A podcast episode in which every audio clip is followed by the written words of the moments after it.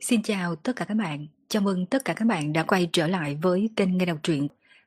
Mời tất cả các bạn cùng tiếp tục theo dõi tập 181 của bộ truyện Đô thị siêu cấp vô sư. Các bạn đừng quên bấm nút subscribe, đăng ký kênh, like, comment and share để ủng hộ kênh các bạn nhé.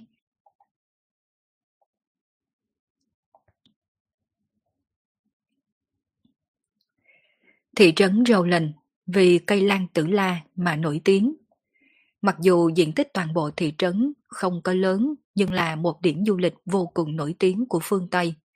Bởi vì nơi này rất nhiều tử la lan mọc thành phiến, như mộng như ảo, rất được các cặp đôi trẻ tuổi ưa thích. Ngoài ra thị trấn Rowland còn có một danh xưng khác là thành phố đi vào giấc mộng. Cuộc sống tiết tấu nhanh thời nay tạo nên áp lực rất là lớn không ít người đã bị mắc bệnh mất ngủ hay rối loạn giấc ngủ. Nhưng sau khi đi tới thị trấn Rowland thì không giống như vậy. Ở thị trấn Rowland rất hiếm khi xuất hiện chứng mất ngủ. Ai cũng có thể dễ dàng đi vào giấc ngủ. Cũng chính vì điểm này, thị trấn Rowland đã trở thành thiên đường của người mất ngủ. Chỉ là thị trấn Rowland thuộc về trấn nhỏ nửa phong bế. Mặc dù du khách có thể đến du lịch nhưng không thể nào ở lại đây vào buổi tối. Chỉ có một hai nhà nghỉ duy nhất, nhưng lại có giá trên trời. Người thường căn bản không thể ở nổi. Bên trong thị trấn Rowland có một tòa thành. Đây là tài sản riêng do một vị cựu công tước lưu lại. Hiện tại do hậu nhân của hắn thừa kế.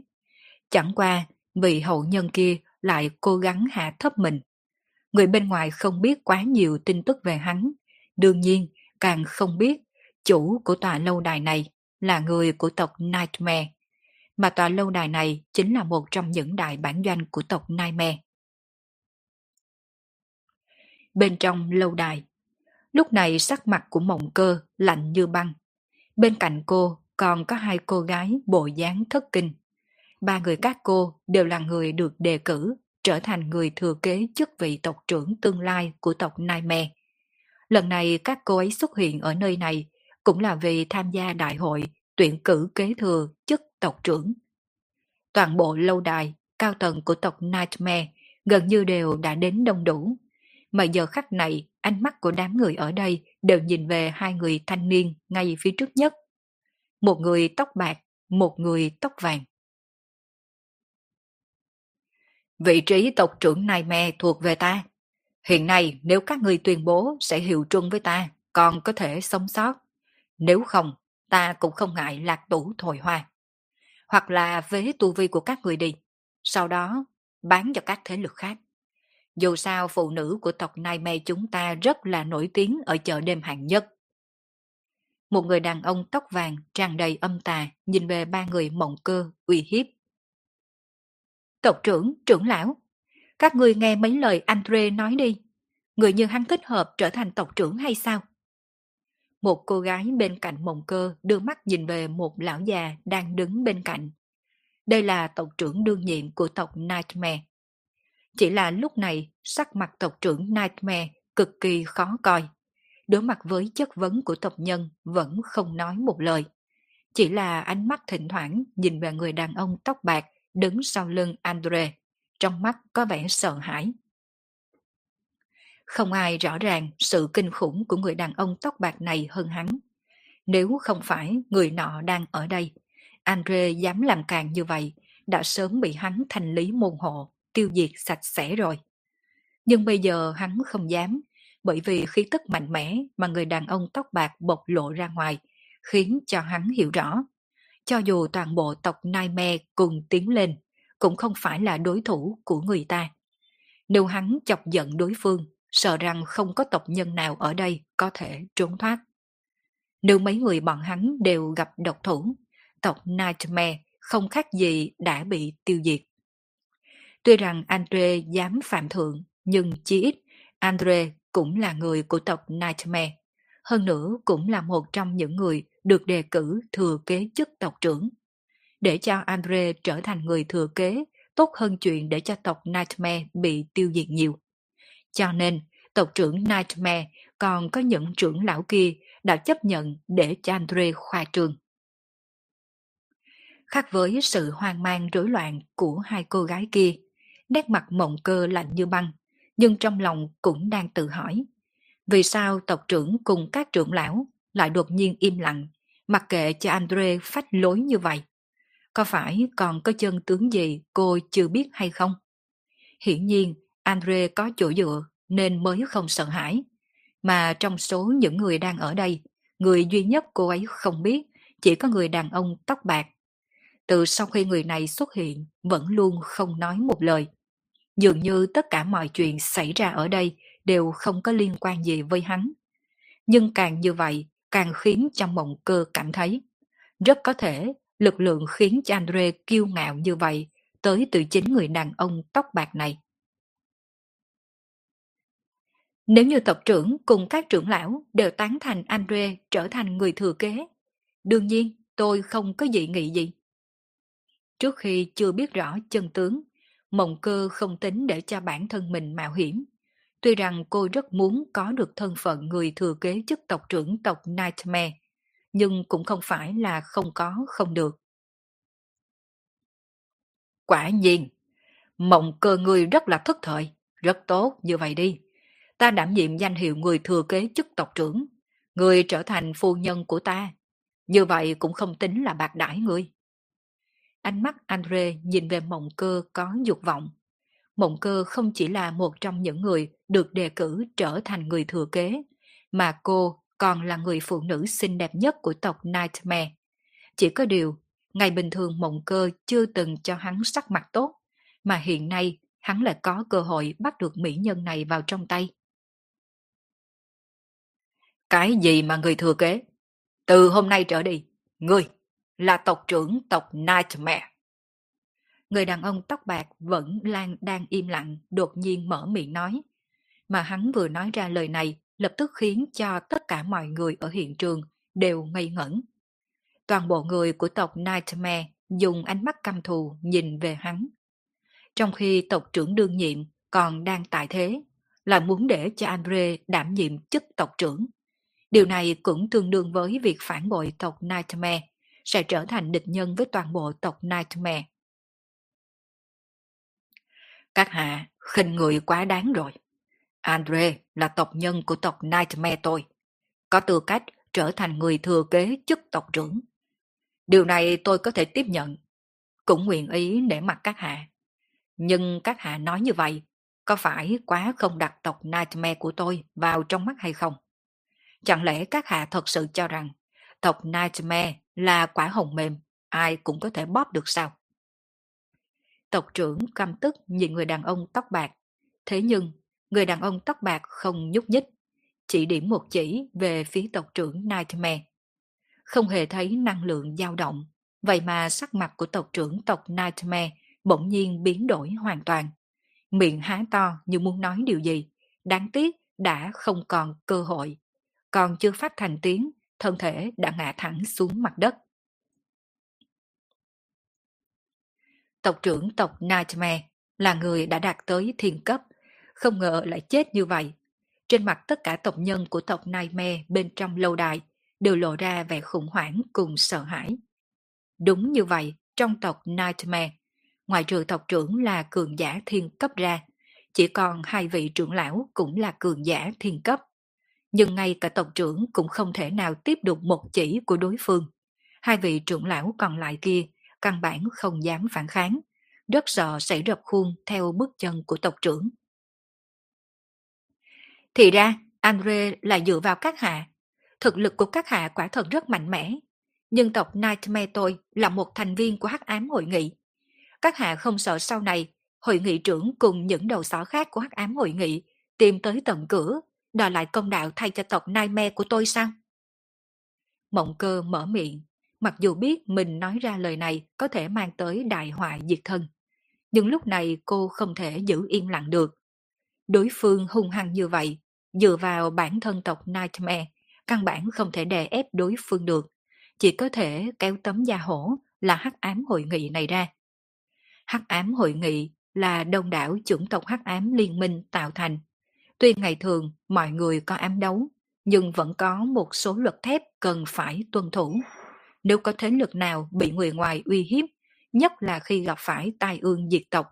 Thành viên khác của hắc ám hội nghị nhất định phải ra tay giúp đỡ. Cũng chính là vì có lực thép này tồn tại, nên những chủng tộc nhỏ trong liên minh mới có khả năng sống sót. Nếu không, đã rơi vào kết cục bị giáo hội tiêu diệt, hoặc là bị các thế lực khác thâu tóm. Hắc ám hội nghị sao?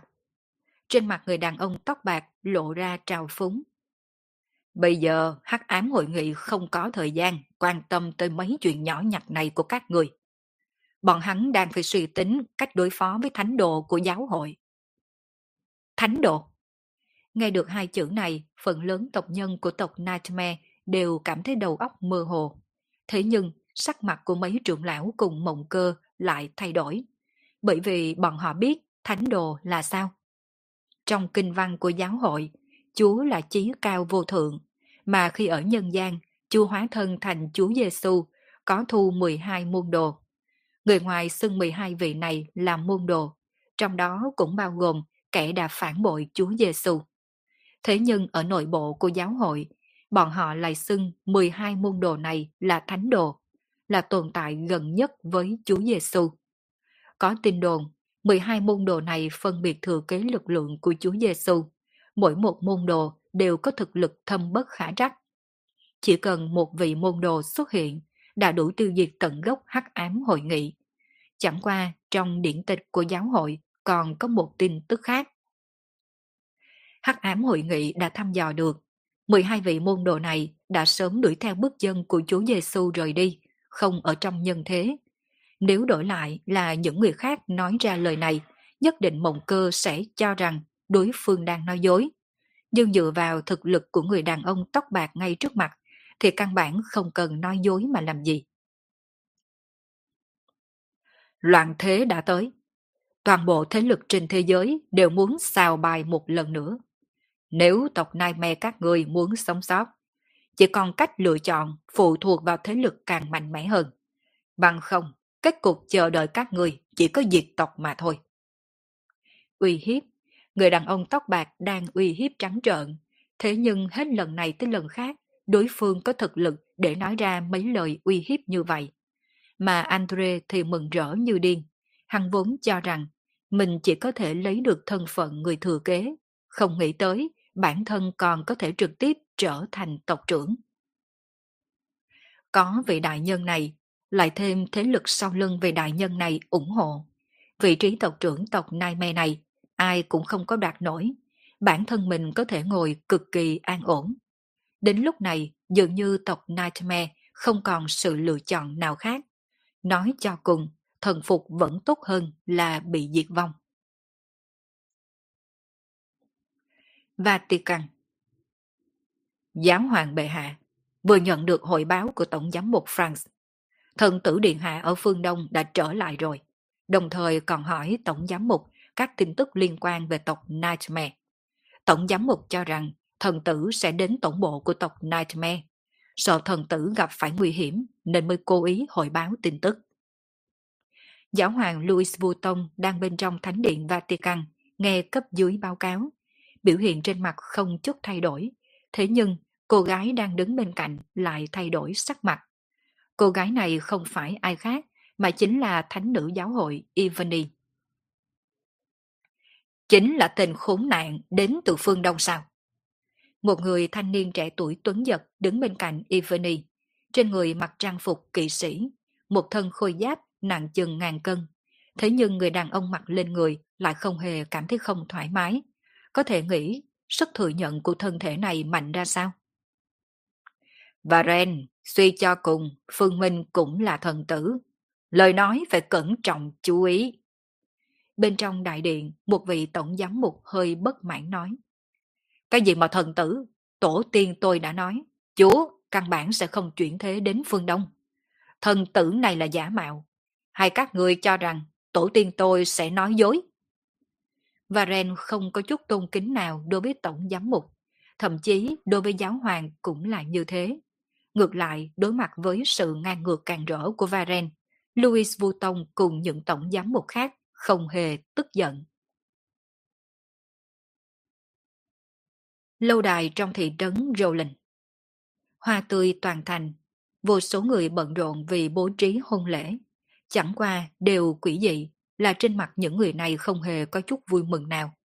Thật giống như lễ sắp được cử hành, không phải là hôn lễ mà là tang lễ. Vui mừng bố trí, nhưng hết lần này tới lần khác lại mang tới một loại cảm giác đè nén. Bên trong lâu đài, trong phòng hóa trang thuộc về cô dâu, mộng cơ ngồi trước gương trang điểm, gương mặt bình thản, không thể nhìn ra bất kỳ cảm xúc biến hóa gì.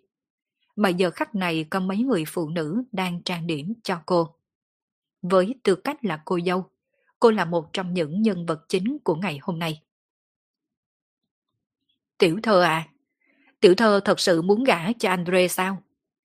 Trong phòng hóa trang, sau khi mấy người phụ nữ kia đi ra khỏi phòng hết, lão bà sau lưng cô mới không nhịn được lên tiếng hỏi. Bà đã ở bên cạnh tiểu thơ từ khi tiểu thơ còn nhỏ. Bà hiểu rõ tính tình của tiểu thơ nhà mình. Bề ngoài thoạt nhìn rất hiền hòa, dễ nói chuyện, gần như rất ít khi nổi giận vì chuyện gì. Nhưng từ trong xương, tiểu thơ là loại người rất quật cường, rất mạnh mẽ, rất cố chấp. Chuyện tiểu thơ không muốn làm thì không ai có thể miễn cưỡng tiểu thơ được. Lão bà biết, tiểu thơ nhà mình vốn là chướng mắt Andre, cho nên dựa theo lẽ thường, tiểu thơ không thể đồng ý yêu cầu của Andre được. Cho nên, bà luôn cảm thấy nghi ngờ không rõ, vì sao lần này tiểu thơ nhà mình không có phản kháng. Gả cho Andre sao? Vì sao tôi phải gả cho hắn chứ? Mộng cơ cười cười, quay đầu hỏi. Nhưng mà tiểu thơ, hiện nay Andre có vị cường giả kia làm chỗ dựa. Nếu Tử thơ không đáp ứng, tôi biết rồi, đây chỉ là kế hoãn binh. Đợi đối phương thả lỏng, chúng ta lập tức len lén trốn khỏi lâu đài. Trên mặt của lão bà có vẻ hiểu rõ, dường như chỉ có đáp án này mới có thể giải thích nguyên nhân vì sao tiểu thơ nhà mình lại có phản ứng như thế. Trốn sao? Bà cảm thấy trước mặt cường giả như vậy, chúng ta có thể trốn được ư? Trên mặt của mộng cơ mang theo vẻ tự diễu, mà lão bà cũng sửng sốt một chút, ngay sau đó trên mặt hiện ra vẻ thất vọng và nhục chí. Quả thật, trước mặt cường giả cấp bậc đó, căn bản không có khả năng chạy trốn. Sợ rằng trong lâu đài có xảy ra chuyện gì, cũng không thể thoát khỏi cảm giác của đối phương. Tiểu thơ à, chẳng lẽ tiểu thơ thật sự nhận mệnh như vậy sao?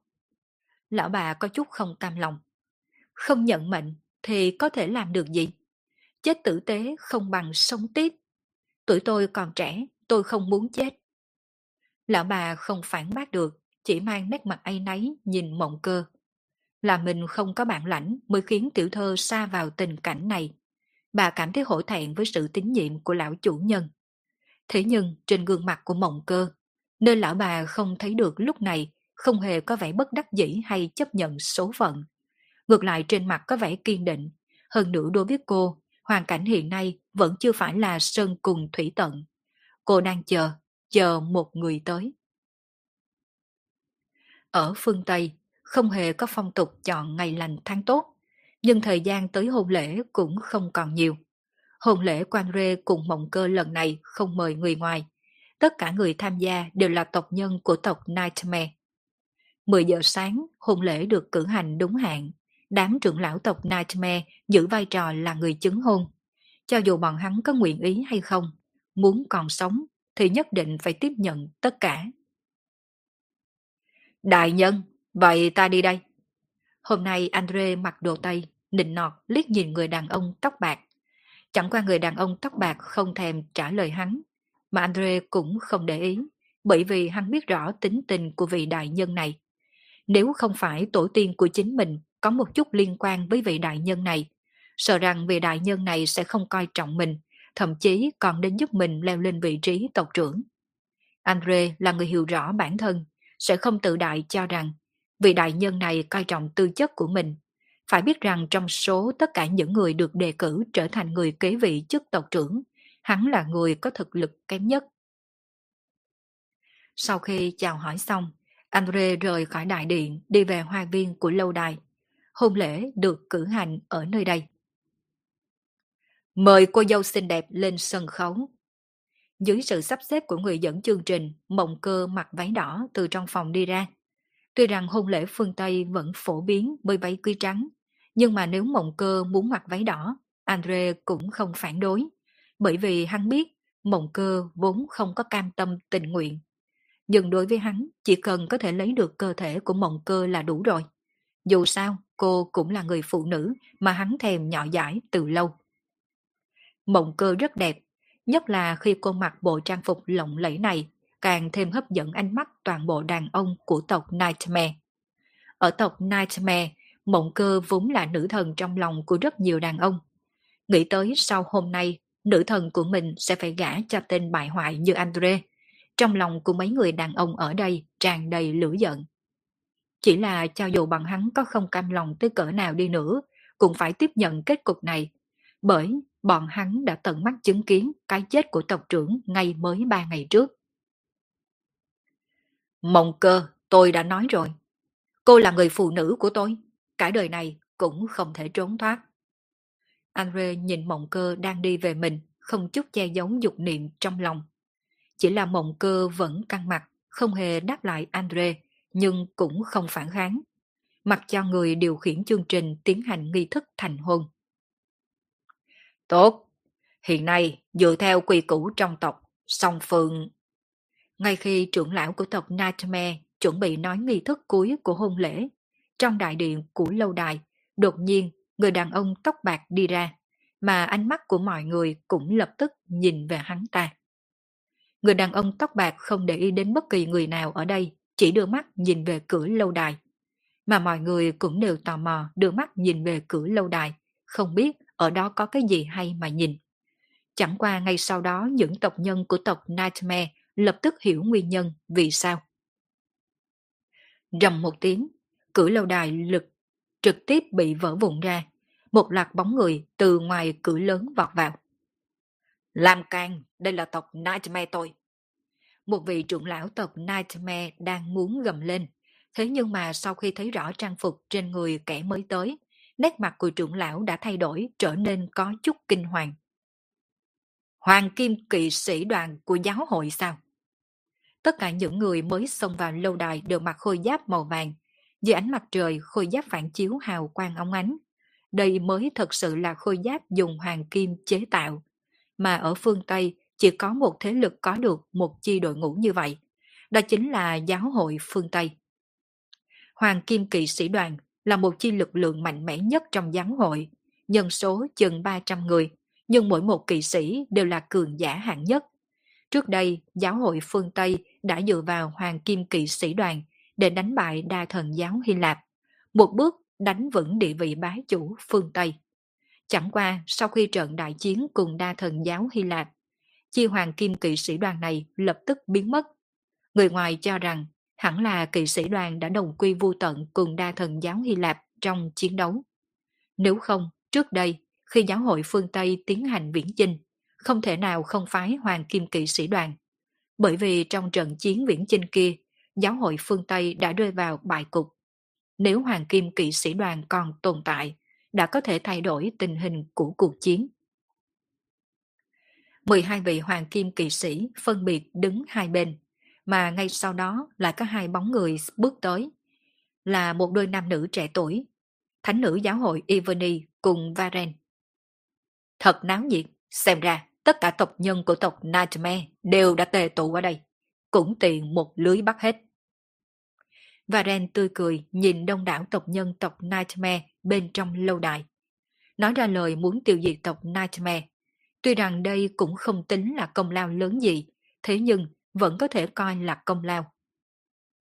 Giáo hội các người muốn khơi mào đại chiến giữa giáo hội cùng hắc ám hội nghị hay sao?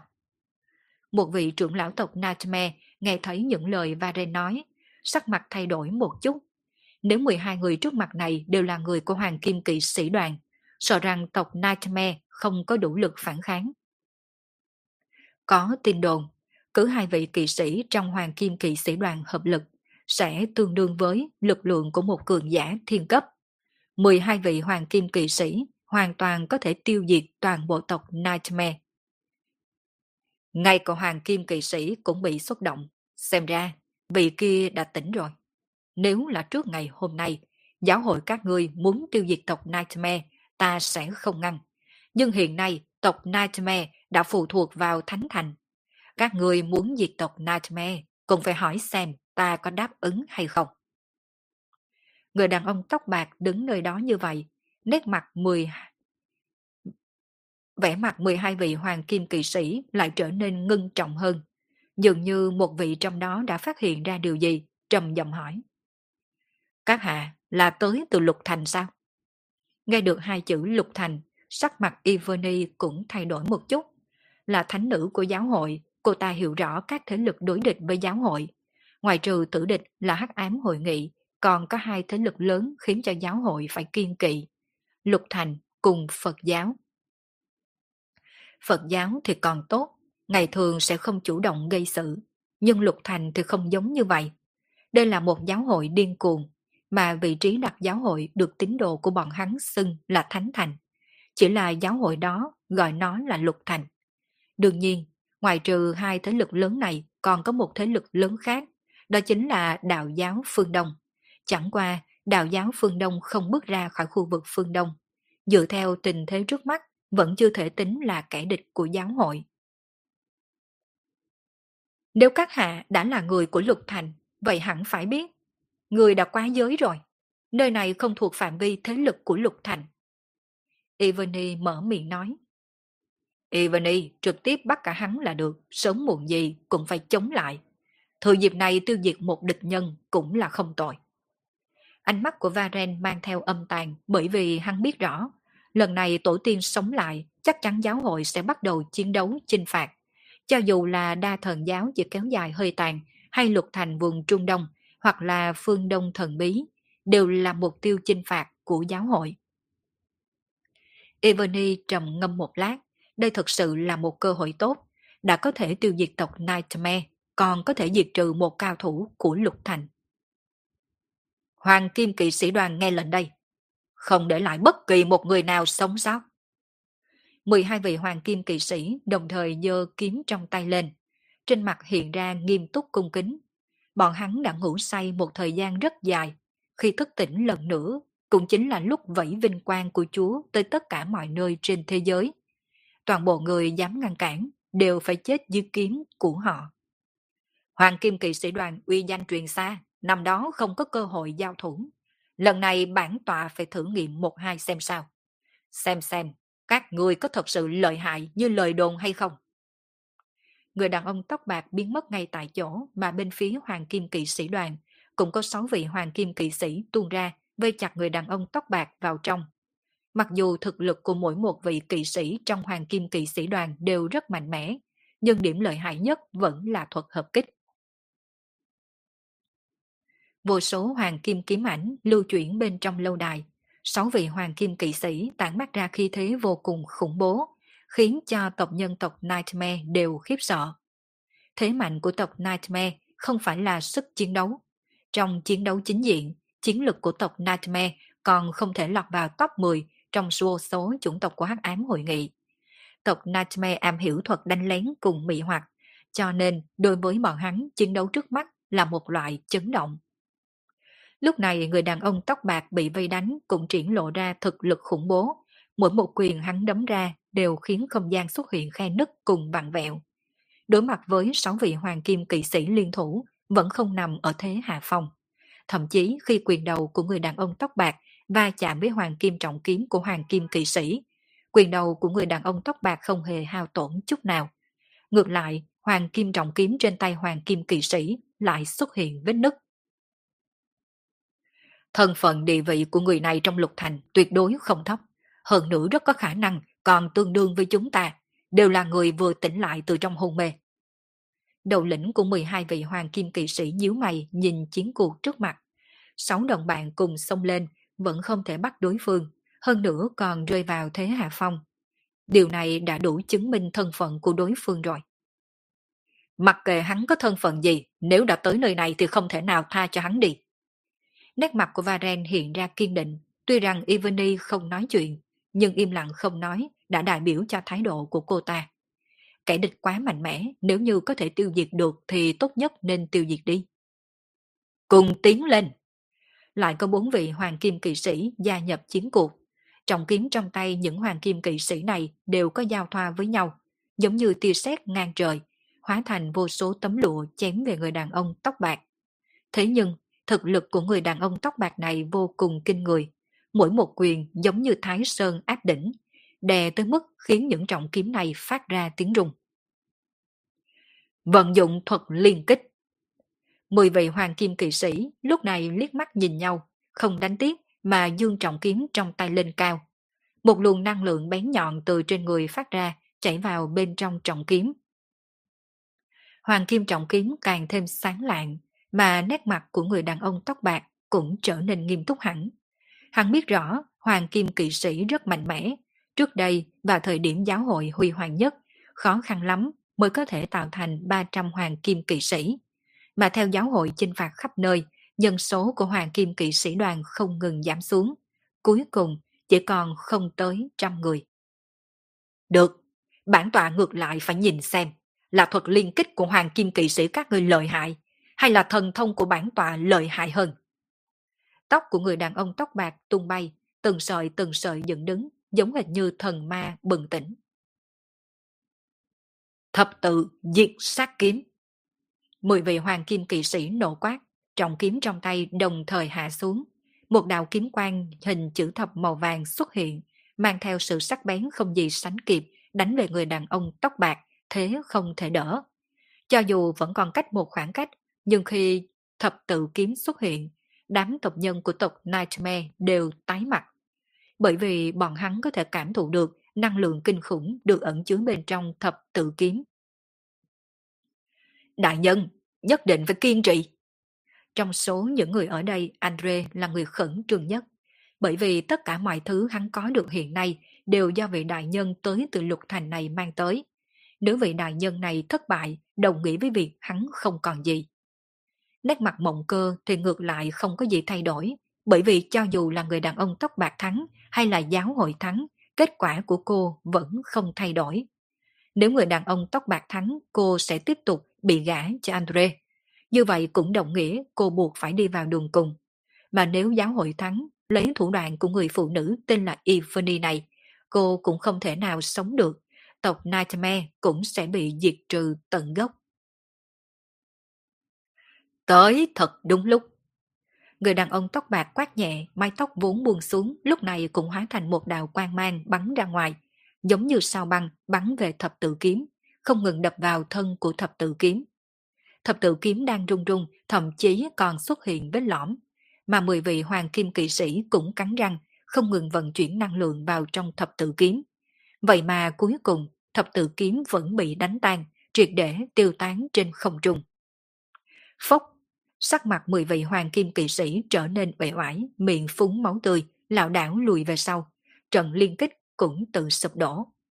Ivany cùng Varen nhìn thấy kết quả này sắc mặt trở nên khó coi, mà bên phía tộc Nightmare, Andre thở vào nhẹ nhõm.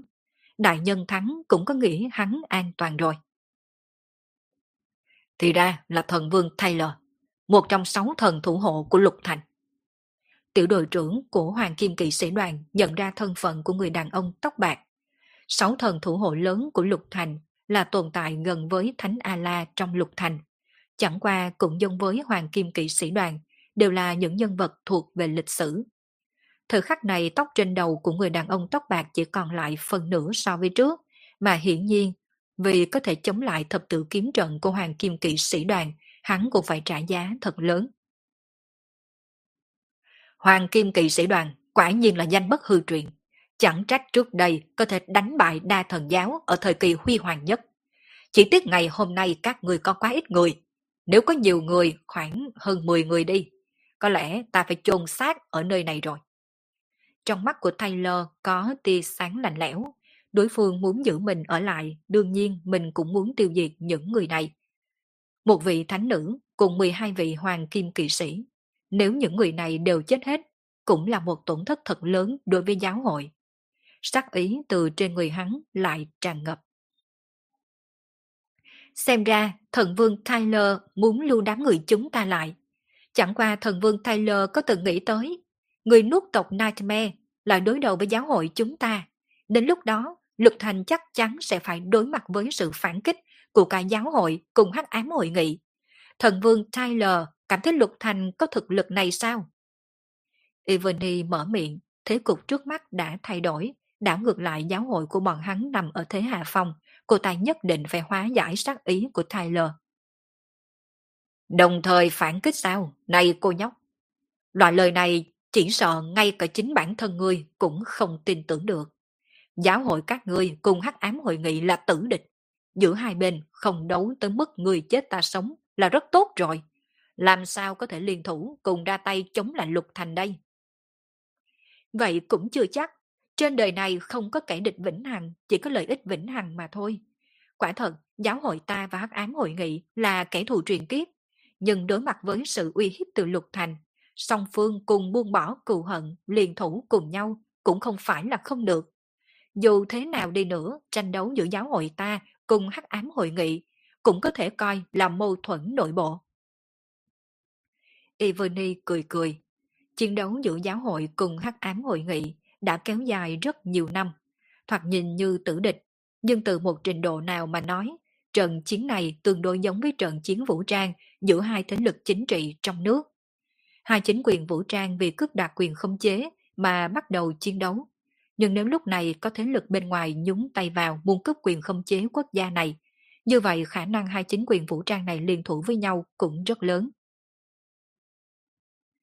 Mấy chục năm trước, nói trắng ra, giáo hội cùng hắc ám hội nghị đã đấu lâu như vậy, cũng đã chấp nhận sự tồn tại của đối phương. Dù sao thì trong thời gian ngắn cũng không thể nào tiêu diệt hết đối phương được. Nhưng nếu có người từ bên ngoài tới, bọn họ tuyệt đối sẽ không khách khí. Taylor cười như không cười nhìn về Ivani. Vậy thì sao? Cho nên ta cảm thấy Lục Thành có thể hợp tác với giáo hội, song phương vốn không có mâu thuẫn gì. Không bằng liên thủ bắt hắc ám hội nghị trước. Mà dù gì Lục Thành cũng cách phương Tây khá xa. Ta tin tưởng Lục Thành sẽ cảm thấy hứng thú với phương Đông hơn nơi này. Đến lúc đó, giáo hội có thể giúp Lục Thành đoạt lấy phương Đông. Thật sự là tính toán hay. Xem ra giáo hội các ngươi đã chuẩn bị kế hoạch đông chinh rồi. Chẳng qua đáng tiếc, bản tọa không có chút hứng thú nào với chuyện hợp tác mà ngươi nhắc. Sát khí trong mắt của Tyler xuất hiện nhiều thêm một phần. Trên mặt đám người Evany lộ ra đề phòng, tùy thời phòng bị một đòn sấm sét của đối phương. Chẳng qua đúng lúc này, ánh mắt của Taylor nhìn về phía một hướng khác của lâu đài sau đó quát. Rình coi đã nửa ngày, còn không hiện thân sao? Lời Taylor nói khiến cho đám người ở đây đều ngẩn ra, đưa mắt nhìn hướng thành tường. Nơi ấy có một bóng người trẻ tuổi xuất hiện, mang theo nụ cười sáng lạng đi về phía bên này. Thấy bóng người trẻ tuổi này, đôi mắt xinh đẹp của mộng cơ thoáng lên tia sáng, bởi vì rốt cuộc cô cũng có thể chờ tới lúc đối phương tới. Là cậu ta! Trên mặt Ivony cũng lộ ra ngạc nhiên, nhưng không quá kinh ngạc. Bởi vì sợ dĩ lần này mấy người bọn họ tới đây, nguyên nhân rất lớn chính là vì người này. Đương nhiên, người đầu tiên đưa ra thỉnh cầu với giáo hoàng bệ hạ chính là Varen. Cậu ta chính là tên khốn kiếp đến từ phương Đông kia sao? Varen nhìn về người thanh niên vừa bước vào, gương mặt phương Đông điển hình. Lại nhìn thấy vẻ kinh ngạc của Ivani, trong nháy mắt liền hiểu thân phận của người tới. Trong mắt có vẻ ghen ghét.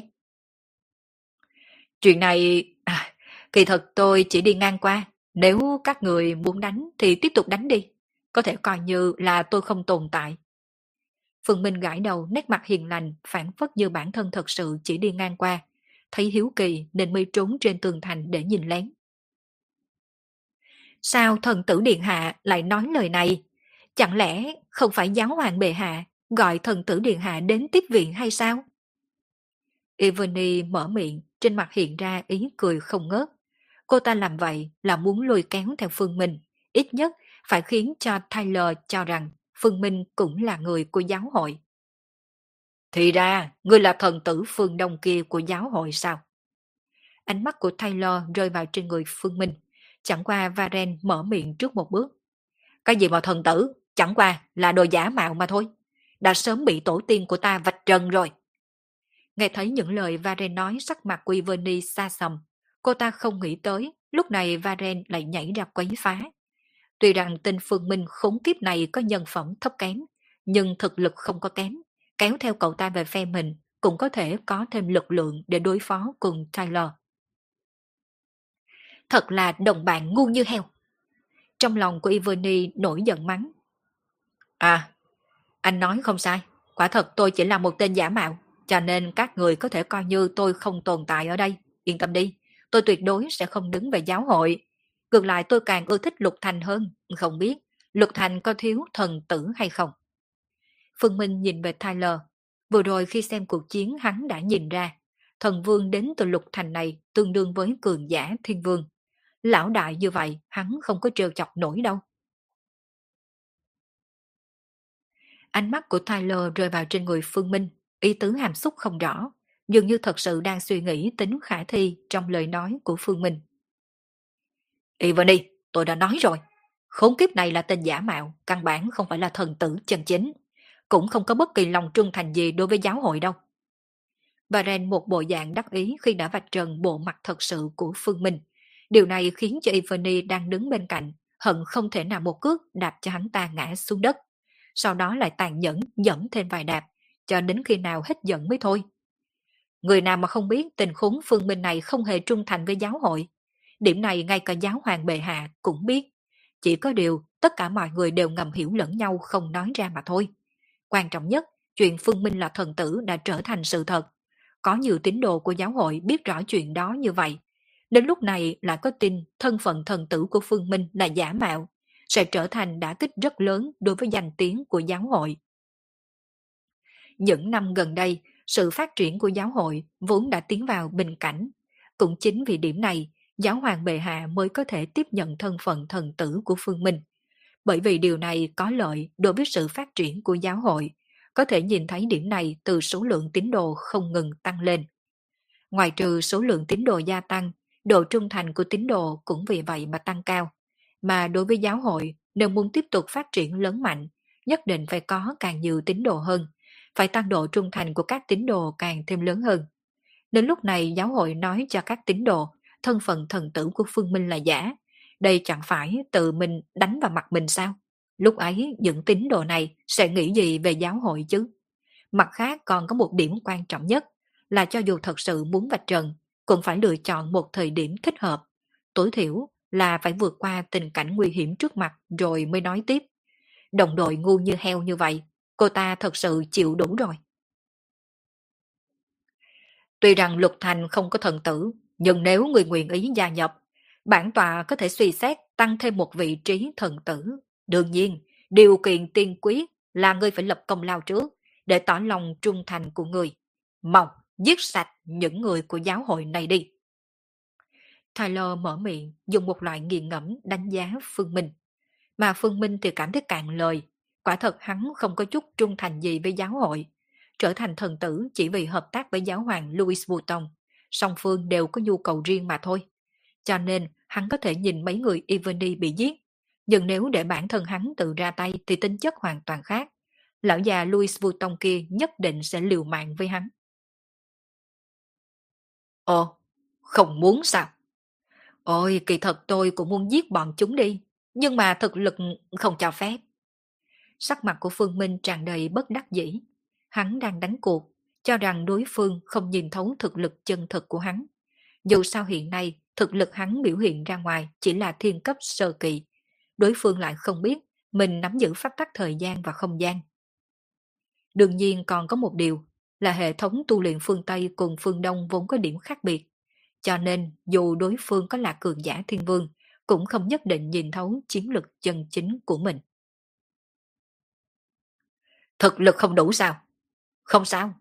Bản tòa có thể giam cầm hết bọn chúng. Sau đó, người ra tay lấy tánh mạng của bọn chúng.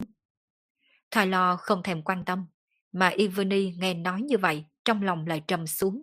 Cô ta biết, lần này mình lâm vào tình cảnh nguy hiểm rồi. Chưa điều tra rõ tình huống bên này đã chạy tới đây, còn cho rằng có 12 vị hoàng kim kỵ sĩ đã quá đủ. Không nghĩ tới, tại nơi này lại có một vị thần vương của lục thành. Chẳng lẽ các hạ thật sự muốn toàn diện khai chiến cùng giáo hội tôi sao? Nếu như đoàn kỵ sĩ giáo hội đã tái xuất, chắc chắn cũng biết giáo hội ta sẽ có bao nhiêu cường giả đang ẩn tàng phục hồi. Ivany lại hỏi. Này nhóc con, uy hiếp của người chẳng có tác dụng gì đối với bản tòa đâu. Thế giới này không chỉ riêng giáo hội các ngươi có lực lượng ẩn giấu. Đây là một thịnh thế, không có bình đẳng gì đáng để nói đâu. Lời thầy lo nói khiến trong mắt của Phương Minh có chút co rút. Trong lời nói của đối phương đã lộ ra rất nhiều tin tức. Tay phải vung lên, động tác của tay lo cực kỳ hời hợt. Vậy mà sắc mặt của vị đội trưởng đội hoàng kim kỵ sĩ đoàn lại đột biến. Giơ trọng kiếm trong tay lên, lăn không bổ ra, mang theo kiếm khí bén nhọn, nhưng cuối cùng đều bị lực lượng vô hình trong không khí hóa giải mất. Mà cùng lúc này đám người Ifany cũng phát hiện ra điểm gì không đúng. Bởi vì bọn hắn phát hiện thân thể mình bị cầm cố không thể khống chế. Ngay cả muốn động một ngón tay cũng không thể động đậy. Được rồi, hiện nay người mau để bản tòa xem thành ý của người đi. Ánh mắt Tyler nhìn về Phương Minh. Phương Minh vuốt vuốt mũi, đưa mắt, nhìn đám người Evany. Evany lạnh mặt, mà Varen thì căm tức nhìn Phương Minh. Dường như mình không có nhận ra tên này. Về sau hắn là có địch ý đối với mình chứ? Phương Minh nhìn Varen trên mặt có vẻ suy tư. Có thể đứng bên cạnh Evany tuyệt đối là cao tầng của giáo hội, hoặc là tinh anh được giáo hội bồi dưỡng trọng điểm. Chẳng qua trước đây khi hắn còn ở giáo hội, chưa từng nhìn thấy người trước mặt này. Nói cách khác sau khi hắn rời khỏi giáo hội rồi, người này mới xuất hiện. Liên tưởng đến chuyện Hoàng Kim kỵ sĩ đoàn, trong lòng Phương Minh cũng có suy đoán đại khái. Có lẽ đây là hậu nhân của một vị cường giả giáo hội vừa mới thức tỉnh. Từng bước từng bước đi về phía Varen, trên mặt Phương Minh hiện ra dáng tươi cười nghiền ngẫm. Hắn gần như có thể biết vì sao Varen tràn đầy định ý đối với mình.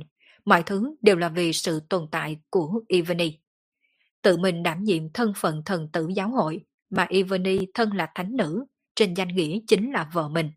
Rõ ràng Varen ưa thích Ivany, cho nên mới coi mình là địch nhân. Chẳng qua, bản thân mình không có một chút hứng thú nào đối với Ivany. Tuy rằng người phụ nữ này khá là xinh đẹp, thế nhưng mà tâm tư quá là độc, thuộc về loại người bị đạt được mục đích mà không từ thủ đoạn nào. Sợ dĩ Varen sẽ thù hận mình như thế có lẽ cũng có một phần vì người phụ nữ này quạt gió thổi lửa bên tai. Thấy Phương Minh tới gần, trên mặt Varen lộ ra biểu tình hung ác. Chẳng qua Phương Minh chỉ liếc một cái đã có thể nhìn ra. Người này chỉ là ngoài mạnh trong yếu, cũng đúng thôi. Vốn chỉ là một thành viên giáo hội bình thường, vì tổ tiên thức tỉnh, địa vị được nâng lên rất cao. Nhưng nội tình của bản thân thì không theo kịp. Người như vậy trên thực tế cũng là người đáng buồn nhất biểu hiện đủ loại rêu rao cùng tự ngạo, chẳng qua là vì che giấu sự tự ti trong nội tâm. Và rèn thiếu chủ, vận dụng đi. Tuy rằng đội trưởng Hoàng Kim Kỵ sĩ đoàn cũng bị giam cầm, nhưng vẫn có thể nói chuyện được. Mà sau khi nghe thấy những lời hắn nói, và ren do dự một chút, nhưng nhìn thấy Phương Minh không ngừng tới gần mình, rốt cuộc trên mặt lộ ra kiên quyết. Cũng không thấy hắn có hành động gì, nhưng một ngụm máu tươi từ khóe miệng tràn ra. Trong nháy mắt, nhìn thấy máu tươi tràn ra từ khóe miệng của Varen, trong lòng Phương Minh hiện ra cảm giác nguy cơ, gần như không hề do dự trực tiếp lắc mình thối lui về sau. Ngay trong nháy mắt khi thân hình Phương Minh thối lui, sắc mặt thay lo cũng thay đổi, ánh mắt chết chóc nhìn chòng chọc Varen. Một lúc sau đột nhiên đánh một chưởng về Varen. Khi thế như Thái Sơn áp đỉnh, giờ khắc này thay lo không có bất kỳ bảo lưu nào, công kích của hắn còn hung mãnh tuyệt luân hơn cả công kích do 10 vị hoàng kim kỵ sĩ liên thủ khi trước. Một chưởng này, đừng nói là loại người không tới thiên cấp như Varen, cho dù là Phương Minh cũng không chắc bản thân có thể tiếp nổi một chiêu này. Đối phó với Varen, tự nhiên không cần tay lo phải ra tay toàn lực. Trong lòng Phương Minh cũng hiểu, nhất định là xuất hiện biến cố, mà thay lo nhanh chóng ra tay như vậy chính là vì muốn giết biến cố này từ trong trứng nước. Vậy mà phản ứng của tay lo đã quá muộn rồi. Trên đỉnh đầu Varen xuất hiện một vòng xoáy, mà trong nháy mắt khi chữ ấn của tay lo đập xuống, từ trong vòng xoáy có một ngón tay vươn ra, trực tiếp điểm vào chữ ấn. Trong nháy mắt, chữ ấn được huyện hóa ra, vỡ vụn bên dưới một chỉ, cũng khiến cho thân thể của tay lo lay động một cái. Muốn nhìn, muốn ra ngoài, cũng phải nhìn xem có cơ hội này không. Tóc thay lo dựng đứng giống hệt như bạo vũ lê hoa hướng về vòng xoáy. Mỗi một sợi tóc đều mang theo năng lượng khủng bố bắn vào trong vòng nước xoáy. Phản phất như muốn hoàn toàn khiến vòng xoáy đổ nát. Vòng xoáy xuất hiện đổ nát cùng bất ổn, rốt cuộc, triệt để tiêu tán dưới công kích mang theo năng lượng khủng bố như bạo vũ. Nhưng trước khi nó tiêu tan, trong nước xoáy có một tiếng hừ lạnh truyền ra. Một tiếng hừ lạnh này rơi vào trong tai mọi người giống như sấm sét. Sắc mặt của phần lớn tộc nhân tộc Nightmare đều trở nên uể oải. Ngay cả Phương Minh cũng cảm thấy huyết khí dân trào khó có thể khống chế. Mà đối tượng chủ yếu hứng chịu tiếng công kích này, thầy lo cũng không khá hơn bao nhiêu, phun ra một ngụm máu tươi. Cả người lão đảo lùi về sau vài mét mới đứng vững thân hình. Toàn bộ người ở đây đều yên lặng vô cùng. Vòng xoáy kia đã tiêu tan, thầy lo cũng không tiếp tục ra tay, mà Phương Minh cũng lâm vào tự hỏi. Có thể dựa vào âm thanh để khiến một vị cường giả thiên vương bị thương, tối thiểu cũng phải đạt tới cấp bậc thiên tôn. Không ngờ cường giả vừa thức tỉnh của giáo hội phương Tây là đạt tới cấp bậc thiên tôn. Đối với phương Đông, đây tuyệt đối không phải là tin tức tốt. Dù sao, toàn bộ phương Đông cũng chỉ có một vị chí tôn là sư phụ của mình. Mà sư phụ mình hiện nay không biết tung tích, nên đến lúc đó phương Tây thật sự muốn đông chinh, sợ rằng phương Đông khó có thể ngăn cản lực lượng của giáo hội. Dù các hạ có thực lực siêu quần hơn, nhưng thiết nghĩ hẳn các hạ cũng đã hiểu ý của đại nhân giáo hội ta. Nếu mấy người chúng ta xảy ra chuyện gì ở đây, sợ rằng các hạ không thể rời khỏi châu Âu được. Ivani mở miệng trên thực tế sau khi tiếng hư lạnh vừa rồi truyền ra, lực lượng giam cầm trên người của bọn họ lập tức biến mất. Ánh mắt của Tyler lóe lên, đương nhiên hắn biết tiếng hư lạnh vừa rồi là người của giáo hội đang cảnh cáo. Chẳng qua hắn cũng biết đối phương còn chưa hoàn toàn thức tỉnh. Nếu không, bản thân mình căn bản không thể ngăn đối phương xé rách không gian phủ xuống. Nhưng nếu bản thân mình ra tay giết mấy người giáo hội trước mắt này, khó có thể đảm bảo đối phương sẽ không dùng một cái giá thật lớn khiến cho bản thân mình hoàn toàn thức tỉnh. Đến lúc đó, hắn thực sự không thể thoát khỏi nơi này. Mà thôi, lần này bản tọa bỏ qua cho các người. Chẳng qua, từ nay về sau, tộc Nightmare thuộc sở hữu của Lục Thành, giáo hội không thể nào nhúng tay. Một tộc Nightmare nhỏ nhỏ, nếu như Lục Thành cảm thấy hứng thú, thì giao cho Lục Thành là được rồi. Vấn đề này ta có thể thay mặt giáo hoàng bệ hạ làm chủ cho các hạ. Ivani đáp ứng, quả thật là tộc Nightmare không đáng giá nhắc tới. Hơn nữa cô ta biết bố cục của giáo hoàng bệ hạ. Vì vậy lúc này cô ta có đồng ý với đối phương, cũng không phải là chuyện đáng kể gì. Nguyên nhân là vì giáo hội vốn chướng mắt với một tộc Nightmare nho nhỏ. Kết thúc tập 181 của bộ truyện Đô thị siêu cấp vô sư. Cảm ơn tất cả các bạn đã theo dõi.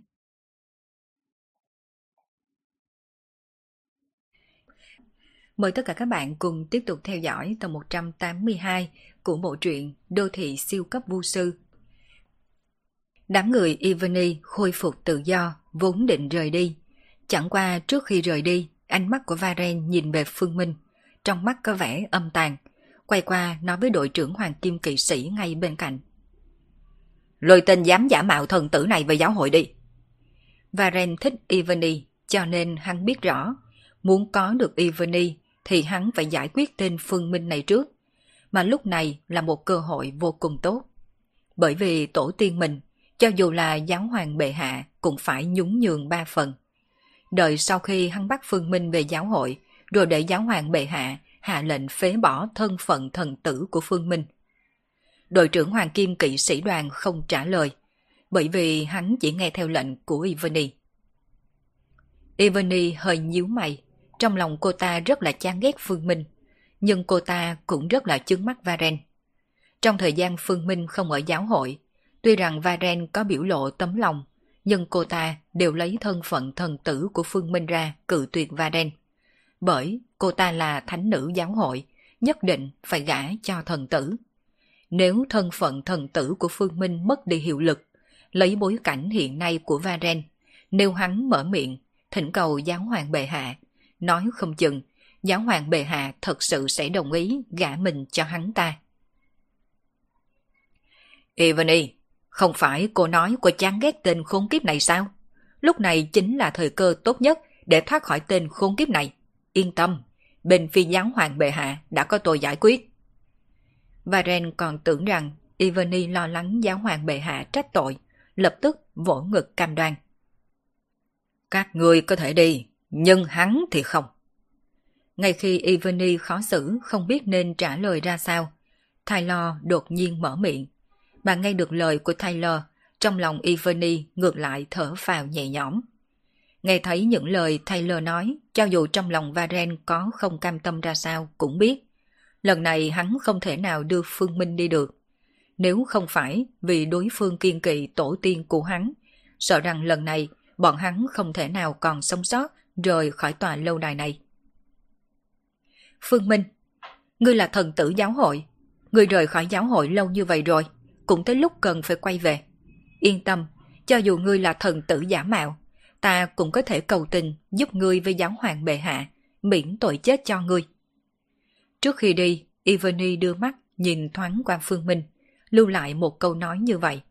Chẳng qua Phương Minh biết người phụ nữ này chỉ ước gì hắn không quay về.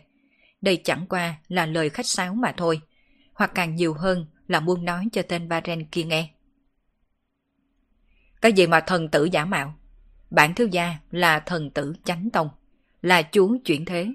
Các người làm như vậy là phản bội cùng khinh nhờn chúa. Nét mặt của Phương Minh vô cùng đứng đắn, khiến cho Varen tức muốn điên lên.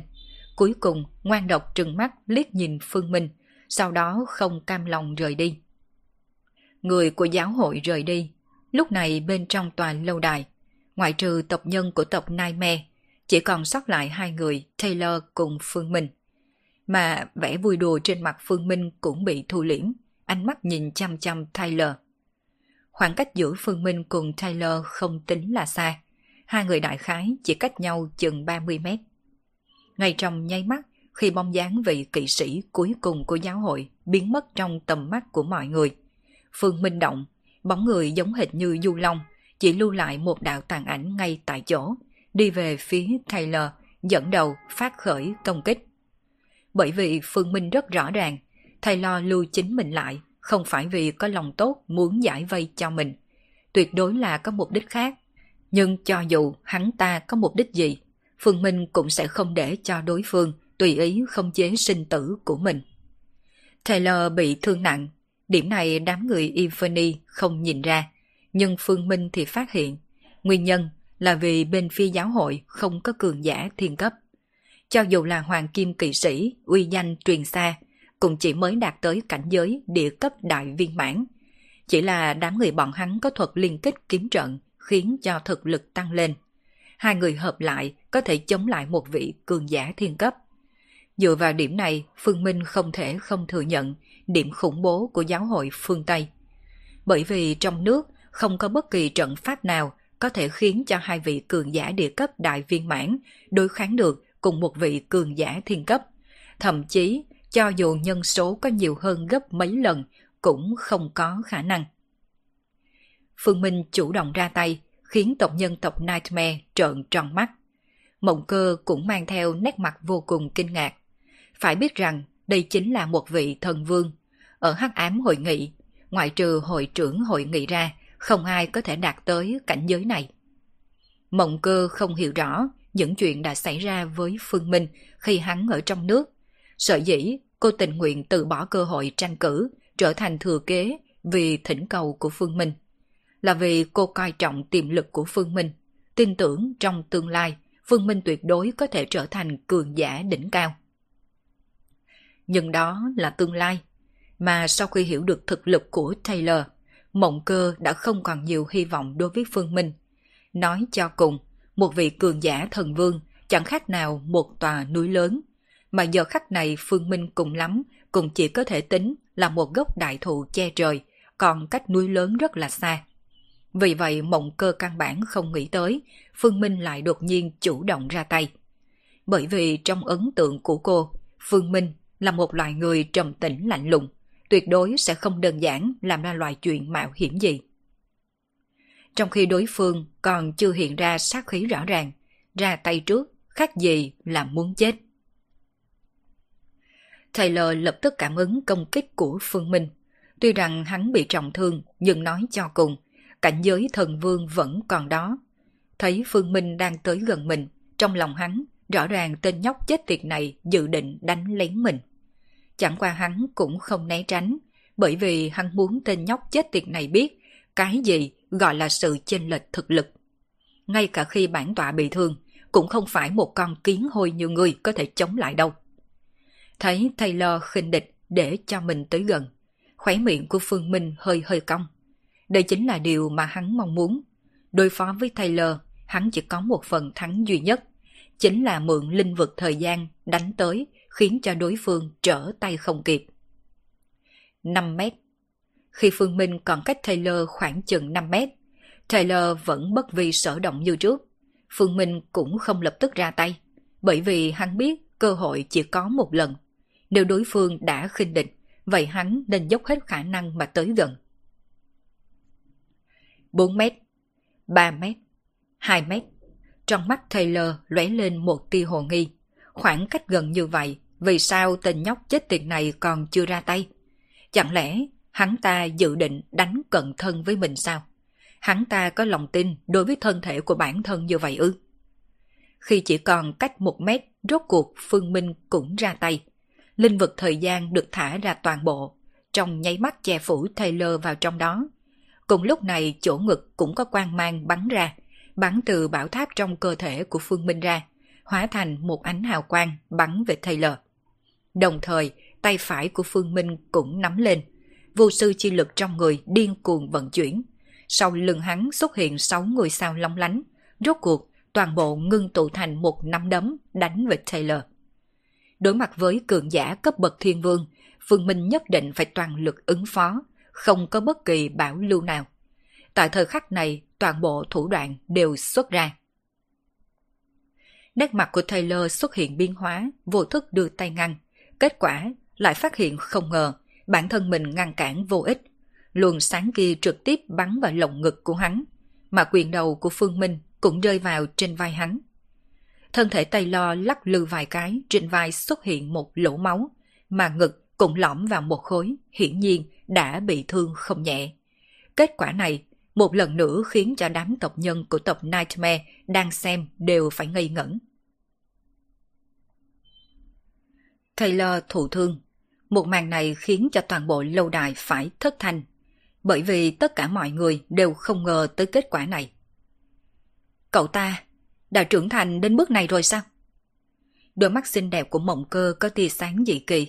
Trước đây, cô chỉ xem trọng tiềm lực của Phương Minh, lại không nghĩ tới Phương Minh có thể trưởng thành đến trình độ như vậy chỉ trong một khoảng thời gian ngắn.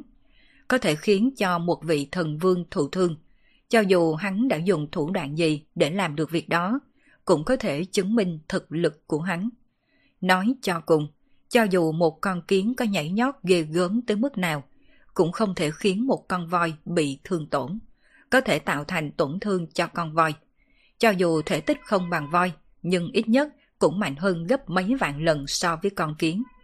Nói không chút khoa trương, cho dù Taylor không chút phòng bị đứng ở chỗ này, tất cả tộc nhân của tộc Nightmare cũng khó có khả năng tạo thành thương tổn đối với cơ thể hắn. Bởi vì sau khi đạt tới cảnh giới thần vương, quanh thân vốn có năng lượng hộ thể, không có thực lực nhất định, căn bản không thể phá năng lượng hộ thể này. Trên mặt Taylor lộ ra giận dữ, đường đường là một vị thần vương, là bị một con kiến trong mắt mình đánh cho bị thương. Điều này khiến cho hắn ta tức sùi bọt mép, gầm lên một tiếng điên cuồng, không quan tâm tới thương thế trên người mà trực tiếp huy quyền phản kích.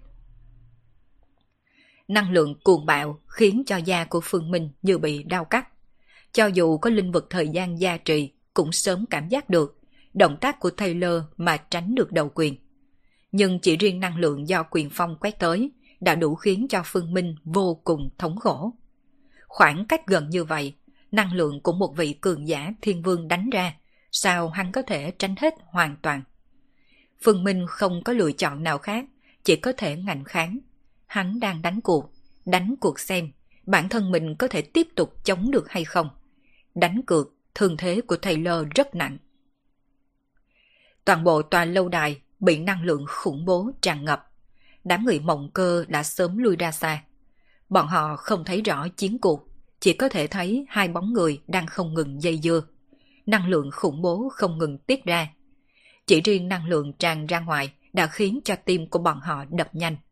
Có thể xác định nếu như bọn họ bị năng lượng này vây chính diện, sẽ trực tiếp bị xoắn thành bột mịn. Năng lượng cuồng bạo này không phải cấp bậc như bọn hắn có thể chịu nổi. Bên trong chiến trường không ngừng có máu tóe ra. Phần lớn máu huyết này đều là của Phương Minh, nhưng cũng có một số nhỏ đến từ trên người Taylor. Đây là chỗ khủng bố của cường giả thiên vương. Cho dù có bị thương nặng, cho dù Phương Minh có vận dụng linh vực thời gian, thế nhưng vẫn không thể chiếm thượng phong trong trận chiến này.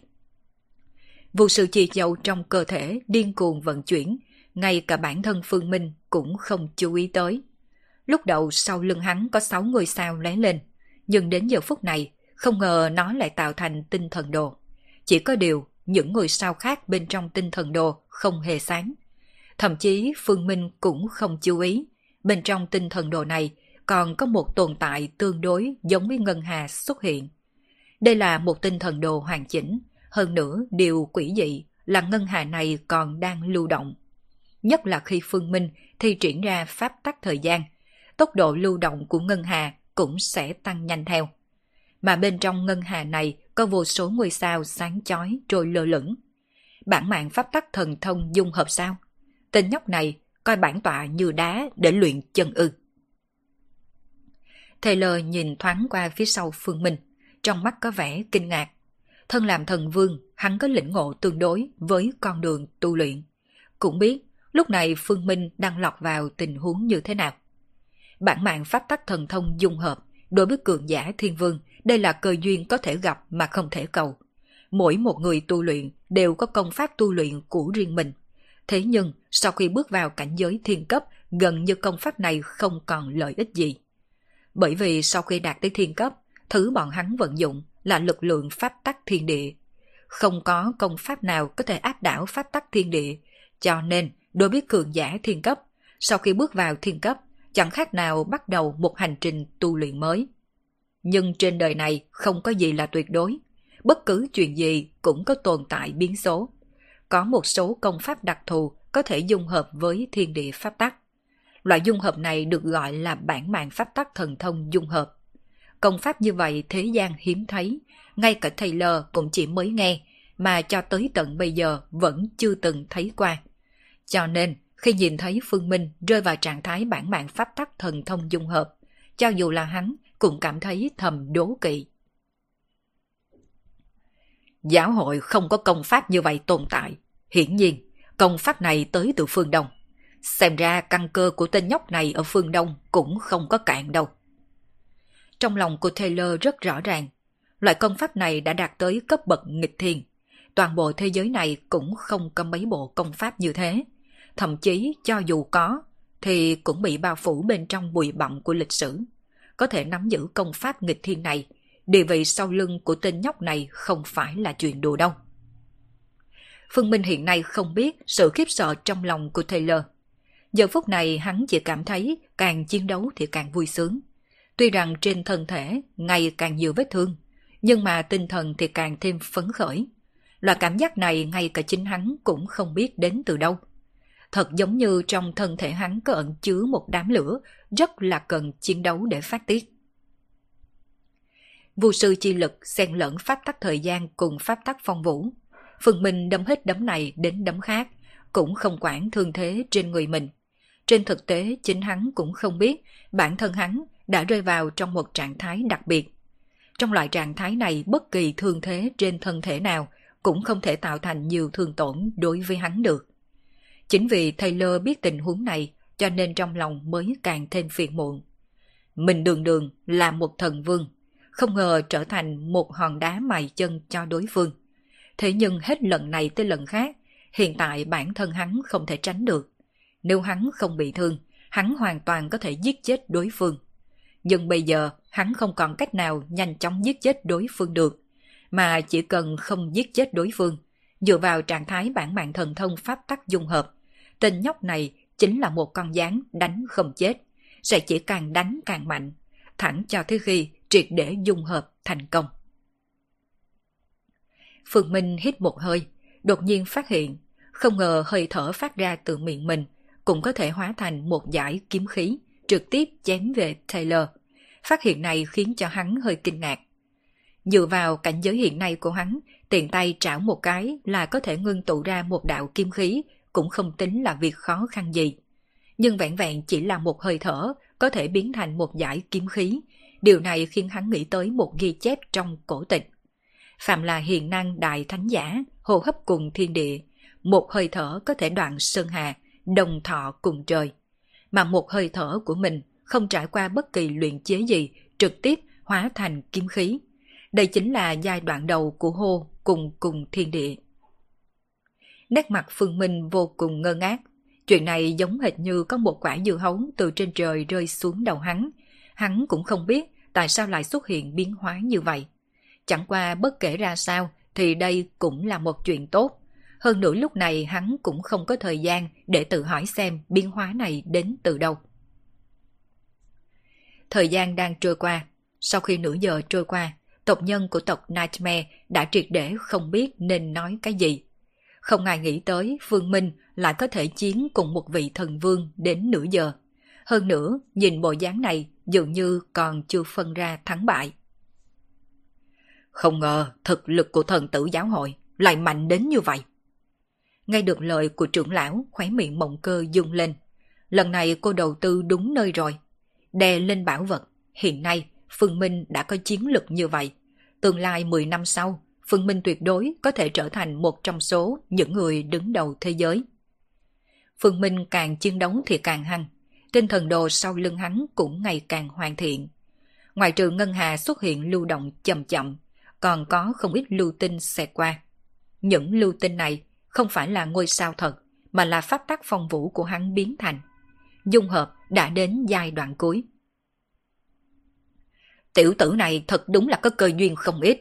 Bản mạng thần thông pháp tắc dung hợp. Đây mới thật sự là tự nghĩ ra thần thông. Khí linh bảo tháp mà hắn bắn ra lúc trước, lúc này đang trôi nổi bình bồng giữa không trung. Nhìn đằng sau phương minh, khí linh bảo tháp có vẻ cảm khái. Khí linh bảo tháp cũng không tiếp tục ra tay. Lúc trước, nó chỉ có tác dụng đánh lén một kích. Nếu muốn đánh lén tiếp, khẳng định là không được.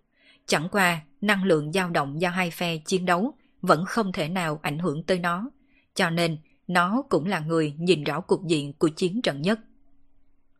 Đột nhiên, trên bầu trời của tòa lâu đài truyền đến tiếng sóng, thiên lôi nổ vàng, Tiếng sóng cuồn cuộn khiến cho tộc nhân tộc Nightmare vô cùng kinh hoàng, càng vội vàng lui về sau. Một bước cuối cùng rồi, liệu có thành hay không phải xem vào lần này thôi. Khí linh bảo tháp rất rõ ràng, mỗi một bản mạng thần thông pháp tắc dung hợp đều sẽ dẫn tới thiên kiếp. Bởi vì loại thần thông này là thứ trời cao bất dung. Đây đã có thể tùy tiện hội tụ thiên địa pháp tắc cho mình dùng.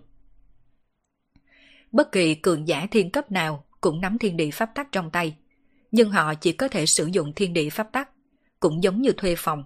Người thuê có quyền cư ngụ bên trong căn phòng, có thể lắp đặt một số thiết bị đơn giản trong căn phòng, nhưng không thể thay đổi bộ phận chủ chốt trong căn phòng. Quan trọng nhất là căn phòng này không hề thuộc về người thuê, nó thuộc về người cho thuê.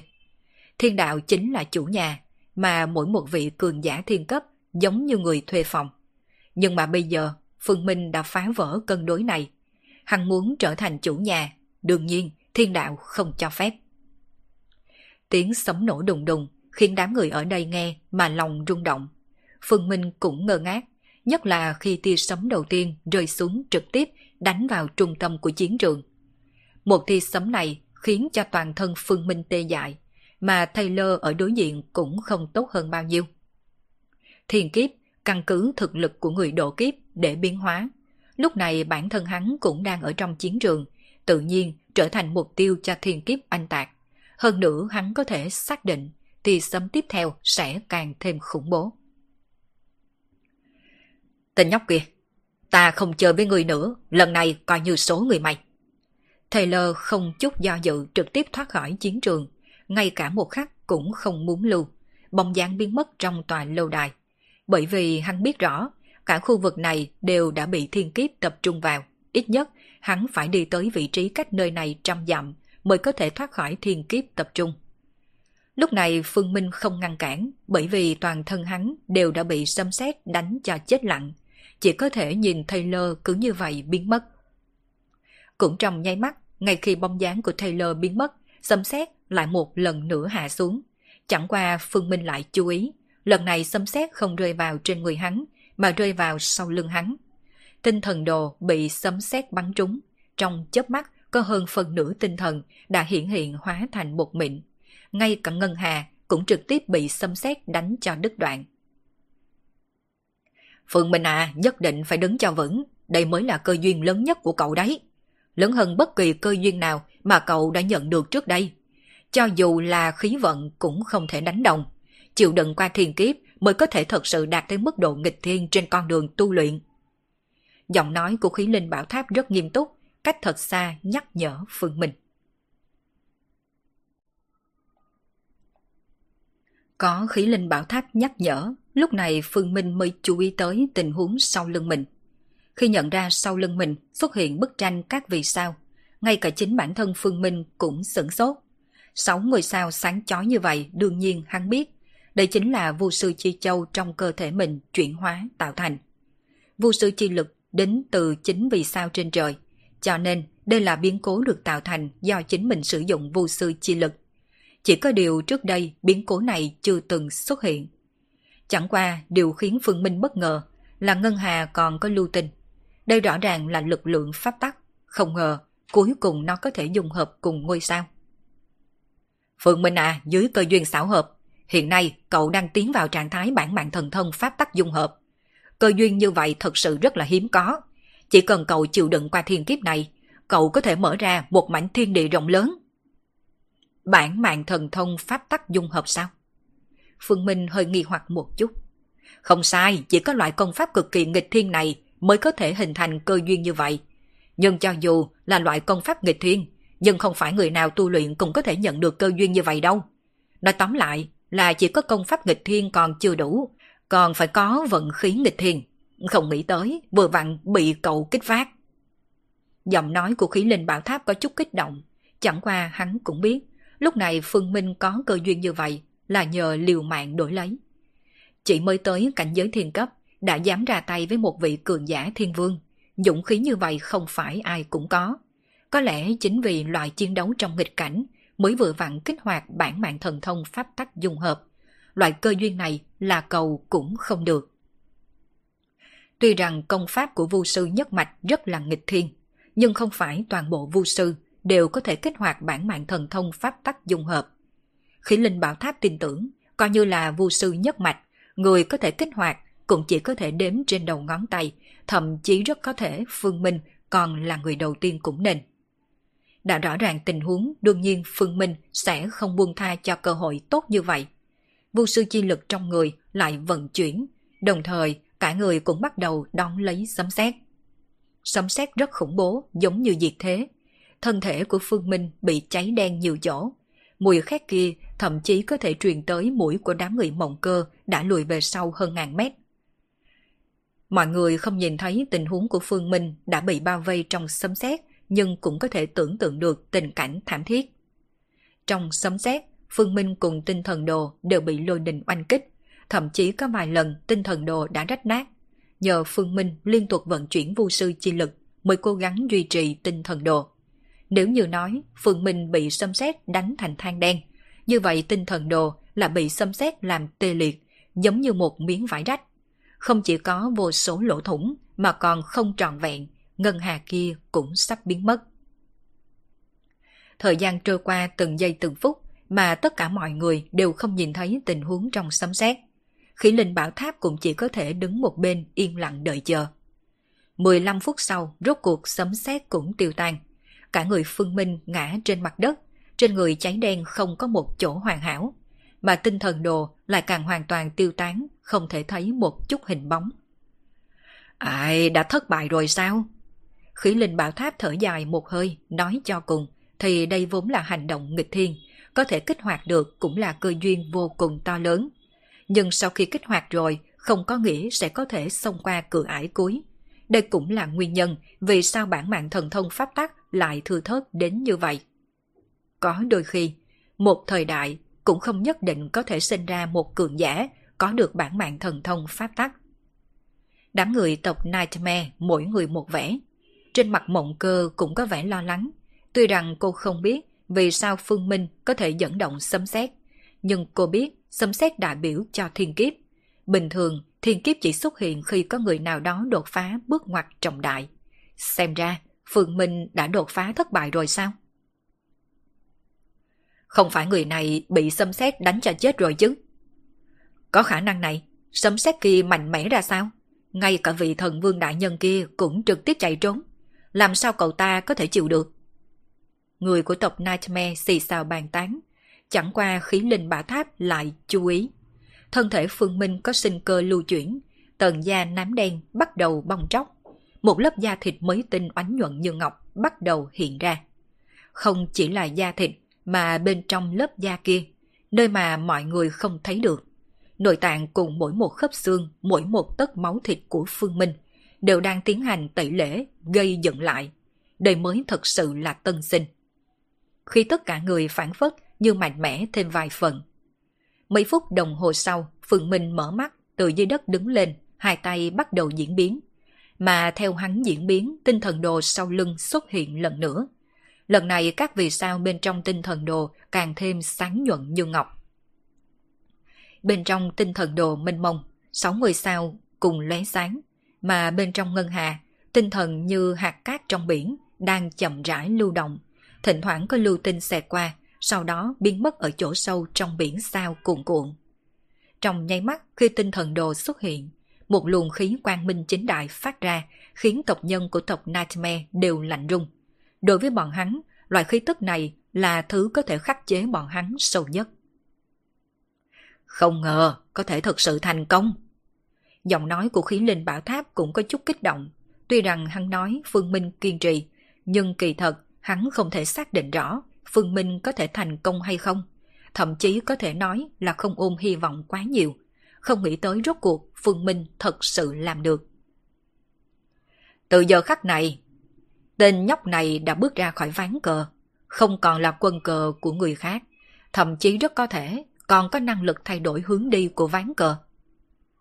Những lời này khiến Linh Bảo Tháp chỉ nói thầm trong lòng, từ khi Phương Minh còn chưa bước vào địa cấp, hắn đã ở cùng với Phương Minh, cũng hiểu rõ tất cả về Phương Minh, cho nên hắn biết trên người Phương Minh có cất giấu rất nhiều bí mật, thậm chí còn có rất nhiều cường giả bố cục trên người hắn.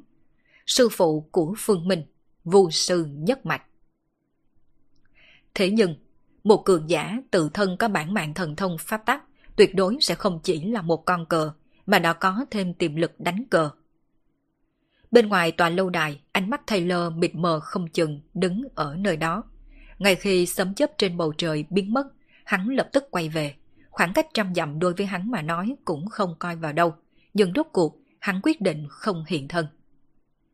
Lúc trước, tên nhóc này còn chưa dung hợp bản mạng thần thông pháp tắc đã khó chơi như vậy rồi. Hiện nay, hắn triệt để hoàn thành dung hợp, Ngày nào thương thế của mình còn chưa phục hồi như trước, thì ngày ấy tuyệt đối không nên làm gì tên nhóc này. Món nợ này cứ nhớ kỹ là được. Rốt cuộc Taylor rời đi, hắn phát hiện hiện nay mình thật sự không làm gì tên nhóc kia được.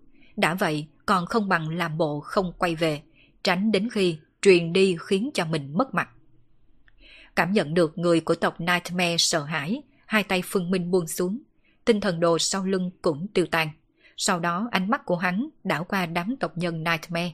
Không một người nào dám đối diện với ánh mắt của hắn. Mộng cơ, nhân tình này có thể chứ? Ánh mắt Phương Minh rơi vào trên khuôn mặt mộng cơ. Phương Minh thu hồi ánh mắt sắc bén, lộ ra nụ cười rực rỡ, lên tiếng nói.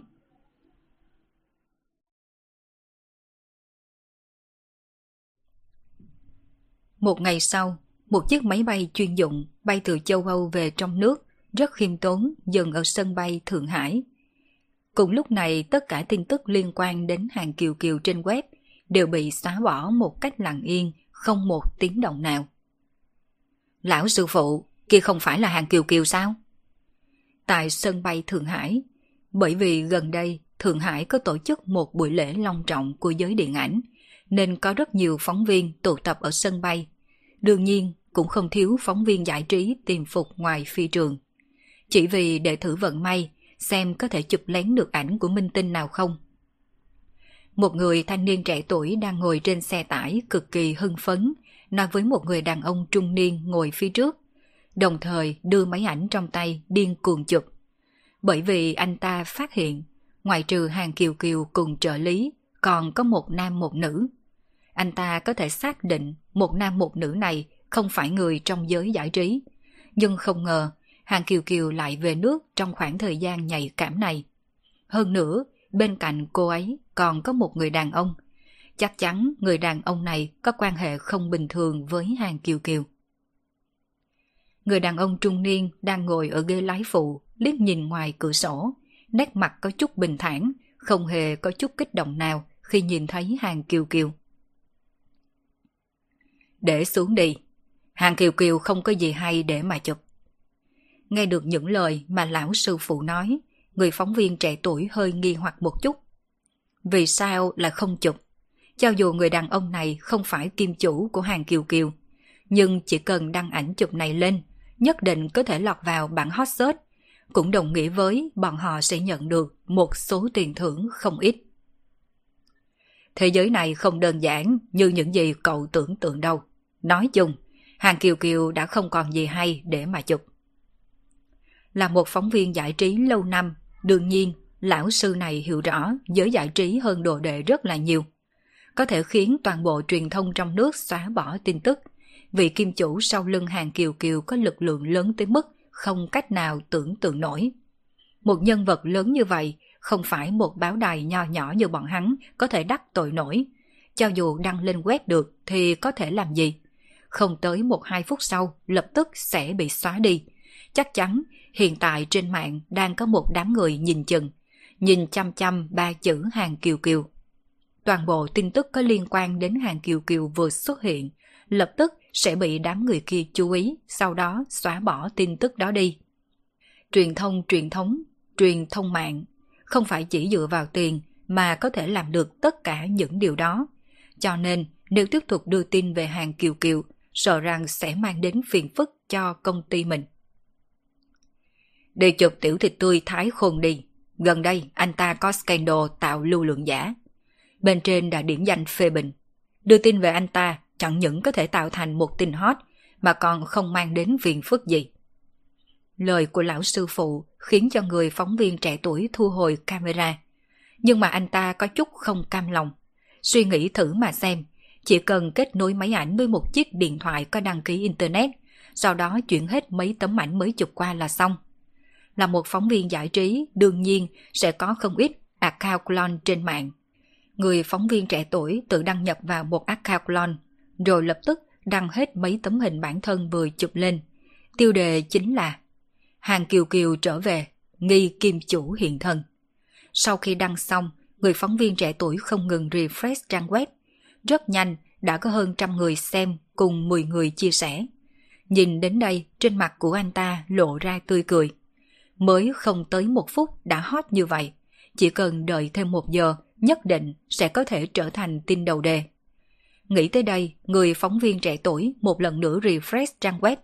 Kết quả phát hiện bài đăng trên Weibo của anh ta đã bị xóa.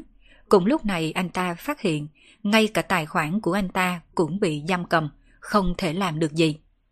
Nếu đổi lại là một lão cáo già đã trải qua sóng gió, đương nhiên sẽ biết rõ chuyện bản thân cần làm lúc này là buông tha cho tin tức kia. Thế nhưng nói cho cùng, người phóng viên trẻ tuổi này chỉ mới ra xã hội, trong tâm còn có một cổ nhuệ khí. Quan trọng nhất là từ tận trong xương của anh ta vẫn luôn có một loại đố kỵ với người có tiền. Nghĩ đến mấy nữ minh tinh mà mình đã chụp được kia, lúc nào cũng mang hình tượng nữ thần vô cùng thánh khiết, ngăn nắp, xinh đẹp trước mặt người khác, lại có hình tượng dâm đảng trước mặt những kẻ có tiền. Mà ngay cả nữ minh tinh anh ta đã từng yêu thích nhất cũng như vậy. Điều này khiến cho anh ta vô cùng đố kỵ những kẻ có tiền kia. Cảm thấy những người có tiền đã làm hại mấy nữ minh tinh, cũng khiến cho thần tượng của anh ta mất đi bản tâm. Bị lộ ra ngoài, nhất định phải bị lộ ra ngoài. Phóng viên trẻ tuổi đăng nhập một account khác, một lần nữa đăng số ảnh chụp kia lên, thậm chí còn liên tục thay đổi mấy tài khoản liền. Mỗi một tài khoản anh ta đều đăng tin tức giống hệt nhau. Anh ta đang giận, dường như chỉ cần có thêm một người thấy sẽ khiến cho anh ta cảm thấy thoải mái hơn một chút. Vậy mà kết cục lại khiến cho trong lòng của anh ta lạnh lẽo. Bởi vì tất cả những bài anh ta vừa đăng lên xong lập tức bị xóa bỏ.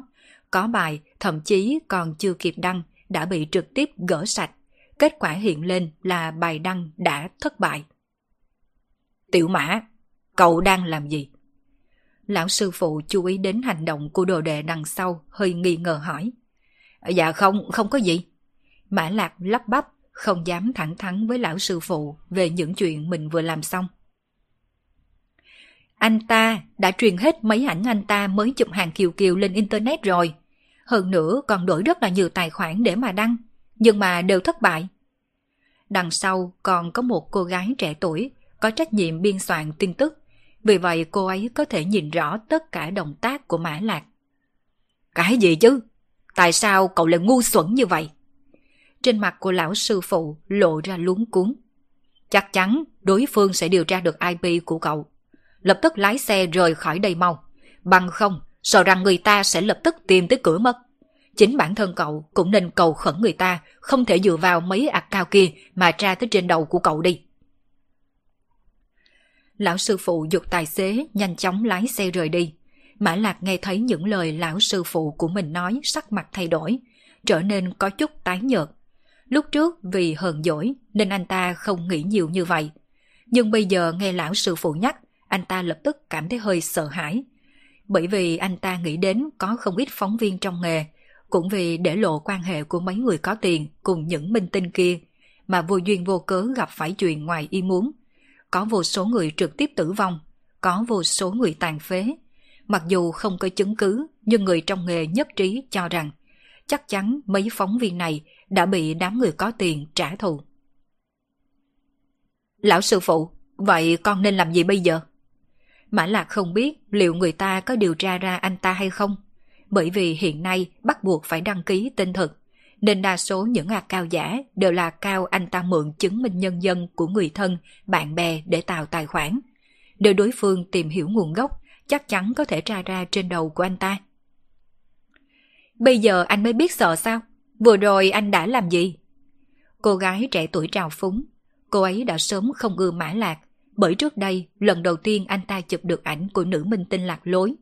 Nữ minh tinh kia nguyện ý trả 100 vạn để mua lại ảnh chụp. Nhưng mà Mã Lạc kiên quyết không đồng ý, trực tiếp đăng mấy tấm hình đó lên.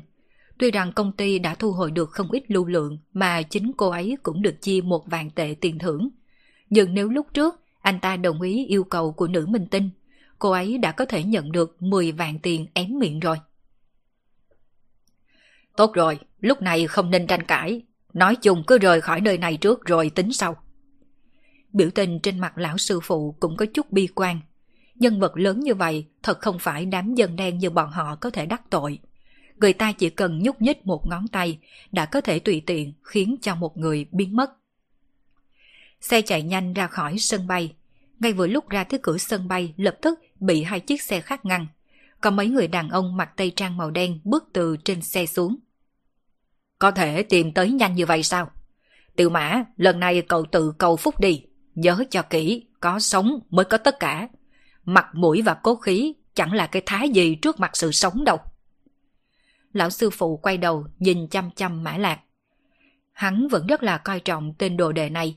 Nếu có thể bồi dưỡng thêm một chút thì tuyệt đối sẽ trở thành một phóng viên giải trí hợp cách. Nếu hắn chỉ đắc tội với mấy kẻ có tiền bình thường, cúi thấp đầu một chút, biết đâu có thể qua được kiếp này. Nhưng hiện nay chỉ mới mấy phút trôi qua, mà đối phương đã truy tung được từ trên mạng, còn xác định được cả xe cộ. Chỉ cần suy nghĩ một chút là biết, người ta đã vận dụng lực lượng an ninh mạng, thậm chí còn điều động camera giám sát ở sân bay. Có thể làm được những điều này trong thời gian ngắn như vậy, không phải chỉ dựa vào tiền là có thể làm được. Cửa xe bị mở ra, người đàn ông mặc tây trang màu đen lạnh lùng liếc nhìn mấy người bên trong xe, rốt cuộc ánh mắt tập trung vào mã lạc. Mời đi theo chúng tôi một chuyến. Người anh em à, à như vậy không tốt đâu. giữ ban ngày ban mặt lại có nhiều người nhìn như vậy. Các người cũng không phải người của ban ngành chấp pháp. Lão sư phụ mở miệng, thế nhưng lão còn chưa nói hết câu, đã bị người đàn ông mặc tây trang màu đen cắt đứt. Người đàn ông mặc tây trang màu đen trực tiếp móc một phần giấy chứng nhận từ trong lồng ngực ra, đưa tới trước. Vừa thấy danh xưng bên trên giấy chứng nhận này, lão sư phụ già ngậm miệng, thậm chí trên mặt còn có vẻ kính sợ. Trước đây, hắn và bạn hắn chỉ đùa giỡn tán gẫu mới có nhắc tới bộ phận này, không nghĩ tới lần này có thể đụng trúng. Mã Lạc không nhìn rõ danh xưng bên trên giấy chứng nhận, nhưng mà thấy lão sư phụ mình im lặng, anh ta cũng biết bản thân mình không thể tránh khỏi, ngoan ngoãn bước xuống xe, để cho người đàn ông mặc tây trang dẫn đến bên xe hơi. Trên xe còn có một người đàn ông mặc tây trang khác, căn bản là đối phương không ký nói chuyện cùng với anh ta. Bầu không khí bên trong buồng xe rất là trầm thấp. Nhìn chiếc xe đang chạy về con đường ít người, đáy lòng của Mã Lạc càng thêm thấp thỏm, càng nhìn càng hối hận. Vì sao bản thân mình lại xúc động như vậy? Nếu mình không xúc động cũng sẽ không luân lạc đến mức này. 15 phút sau, xe ngừng. Người đàn ông mặc tây trang mở cửa xe, lạnh như băng nói. Xuống xe.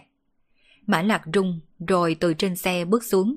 Lúc này mới phát hiện ở phía trước cách đó không xa có một chiếc xe giả ngoại đang đậu ở đó.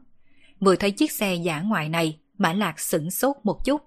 Bởi vì khi anh ta chụp ảnh ở sân bay, đã thấy hàng Kiều Kiều lên chiếc xe giả ngoại này. Nói cách khác, hiện nay hàng Kiều Kiều cùng kim chủ của cô ấy đang ngồi trên chiếc xe này, mà đối phương đang chờ mình. Ngoài trừ muốn thu thập mình thì chẳng còn nguyên nhân nào khác. Mã Lạc theo chân người đàn ông mặc tây trang bước từng bước về chiếc xe kia. Trong lòng anh ta đã hối hận, lại vừa tức giận.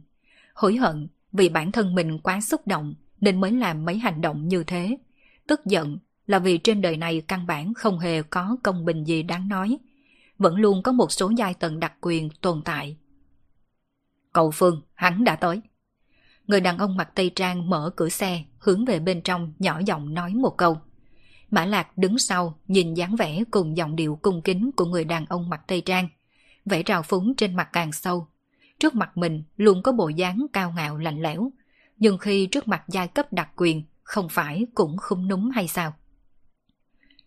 Tôi biết rồi.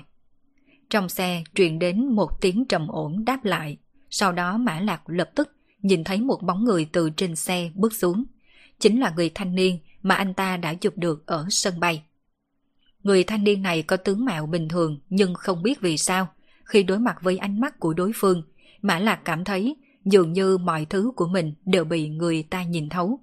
Điều này khiến cho anh ta có chút không dám đối diện với đối phương, cũng hạ thấp tầm mắt. Chẳng qua, ngay khi anh ta vừa hạ tầm mắt, lập tức thầm mắng mình đúng là vô dụng, không phải chỉ là một ánh mắt thôi sao? Vì sao không dám đối diện với người ta chứ? Anh tên là Mã Lạc sao? Nhìn người đứng trước mặt, Phương Minh cười.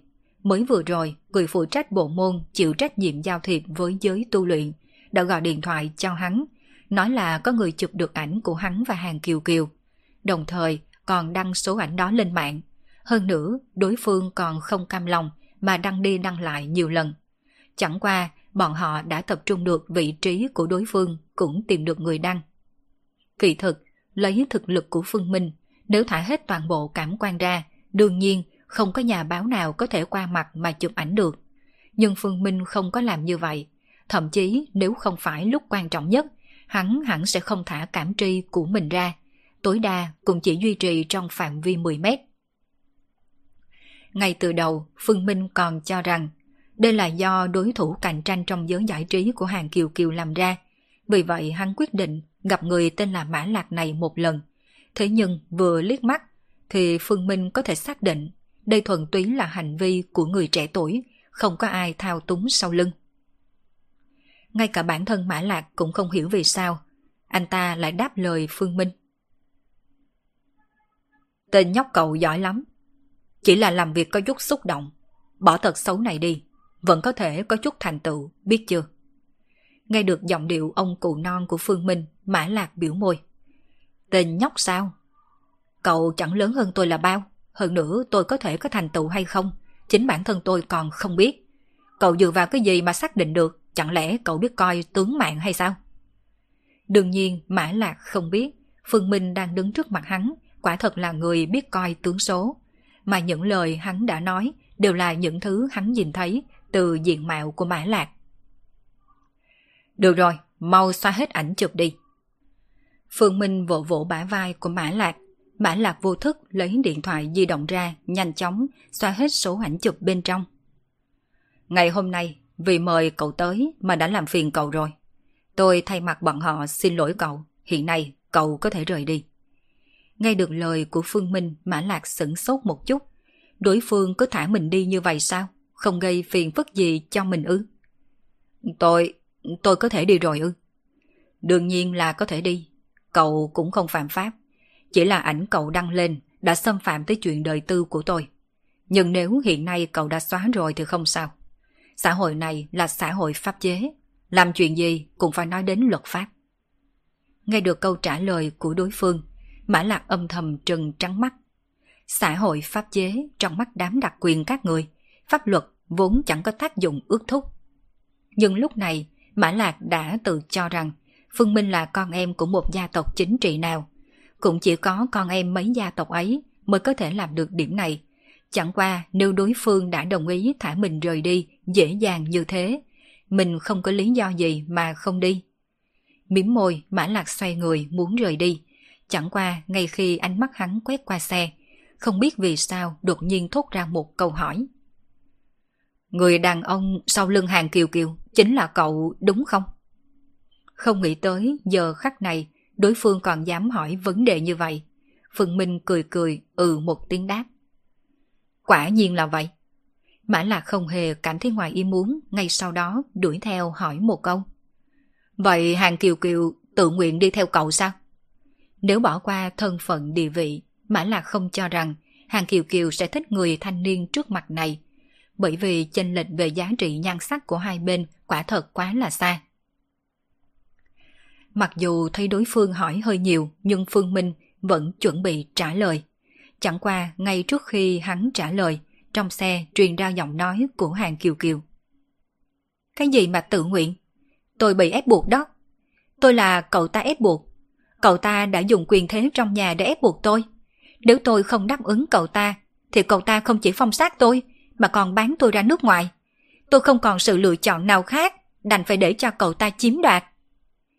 Nghe thấy những lời Hàng Kiều Kiều nói, khóe miệng của Phương Minh co quắp, có chút nhức đầu. Lúc này yêu tinh kia lại bị hí tinh bám vào người, muốn đùa giỡn người thanh niên trước mặt này.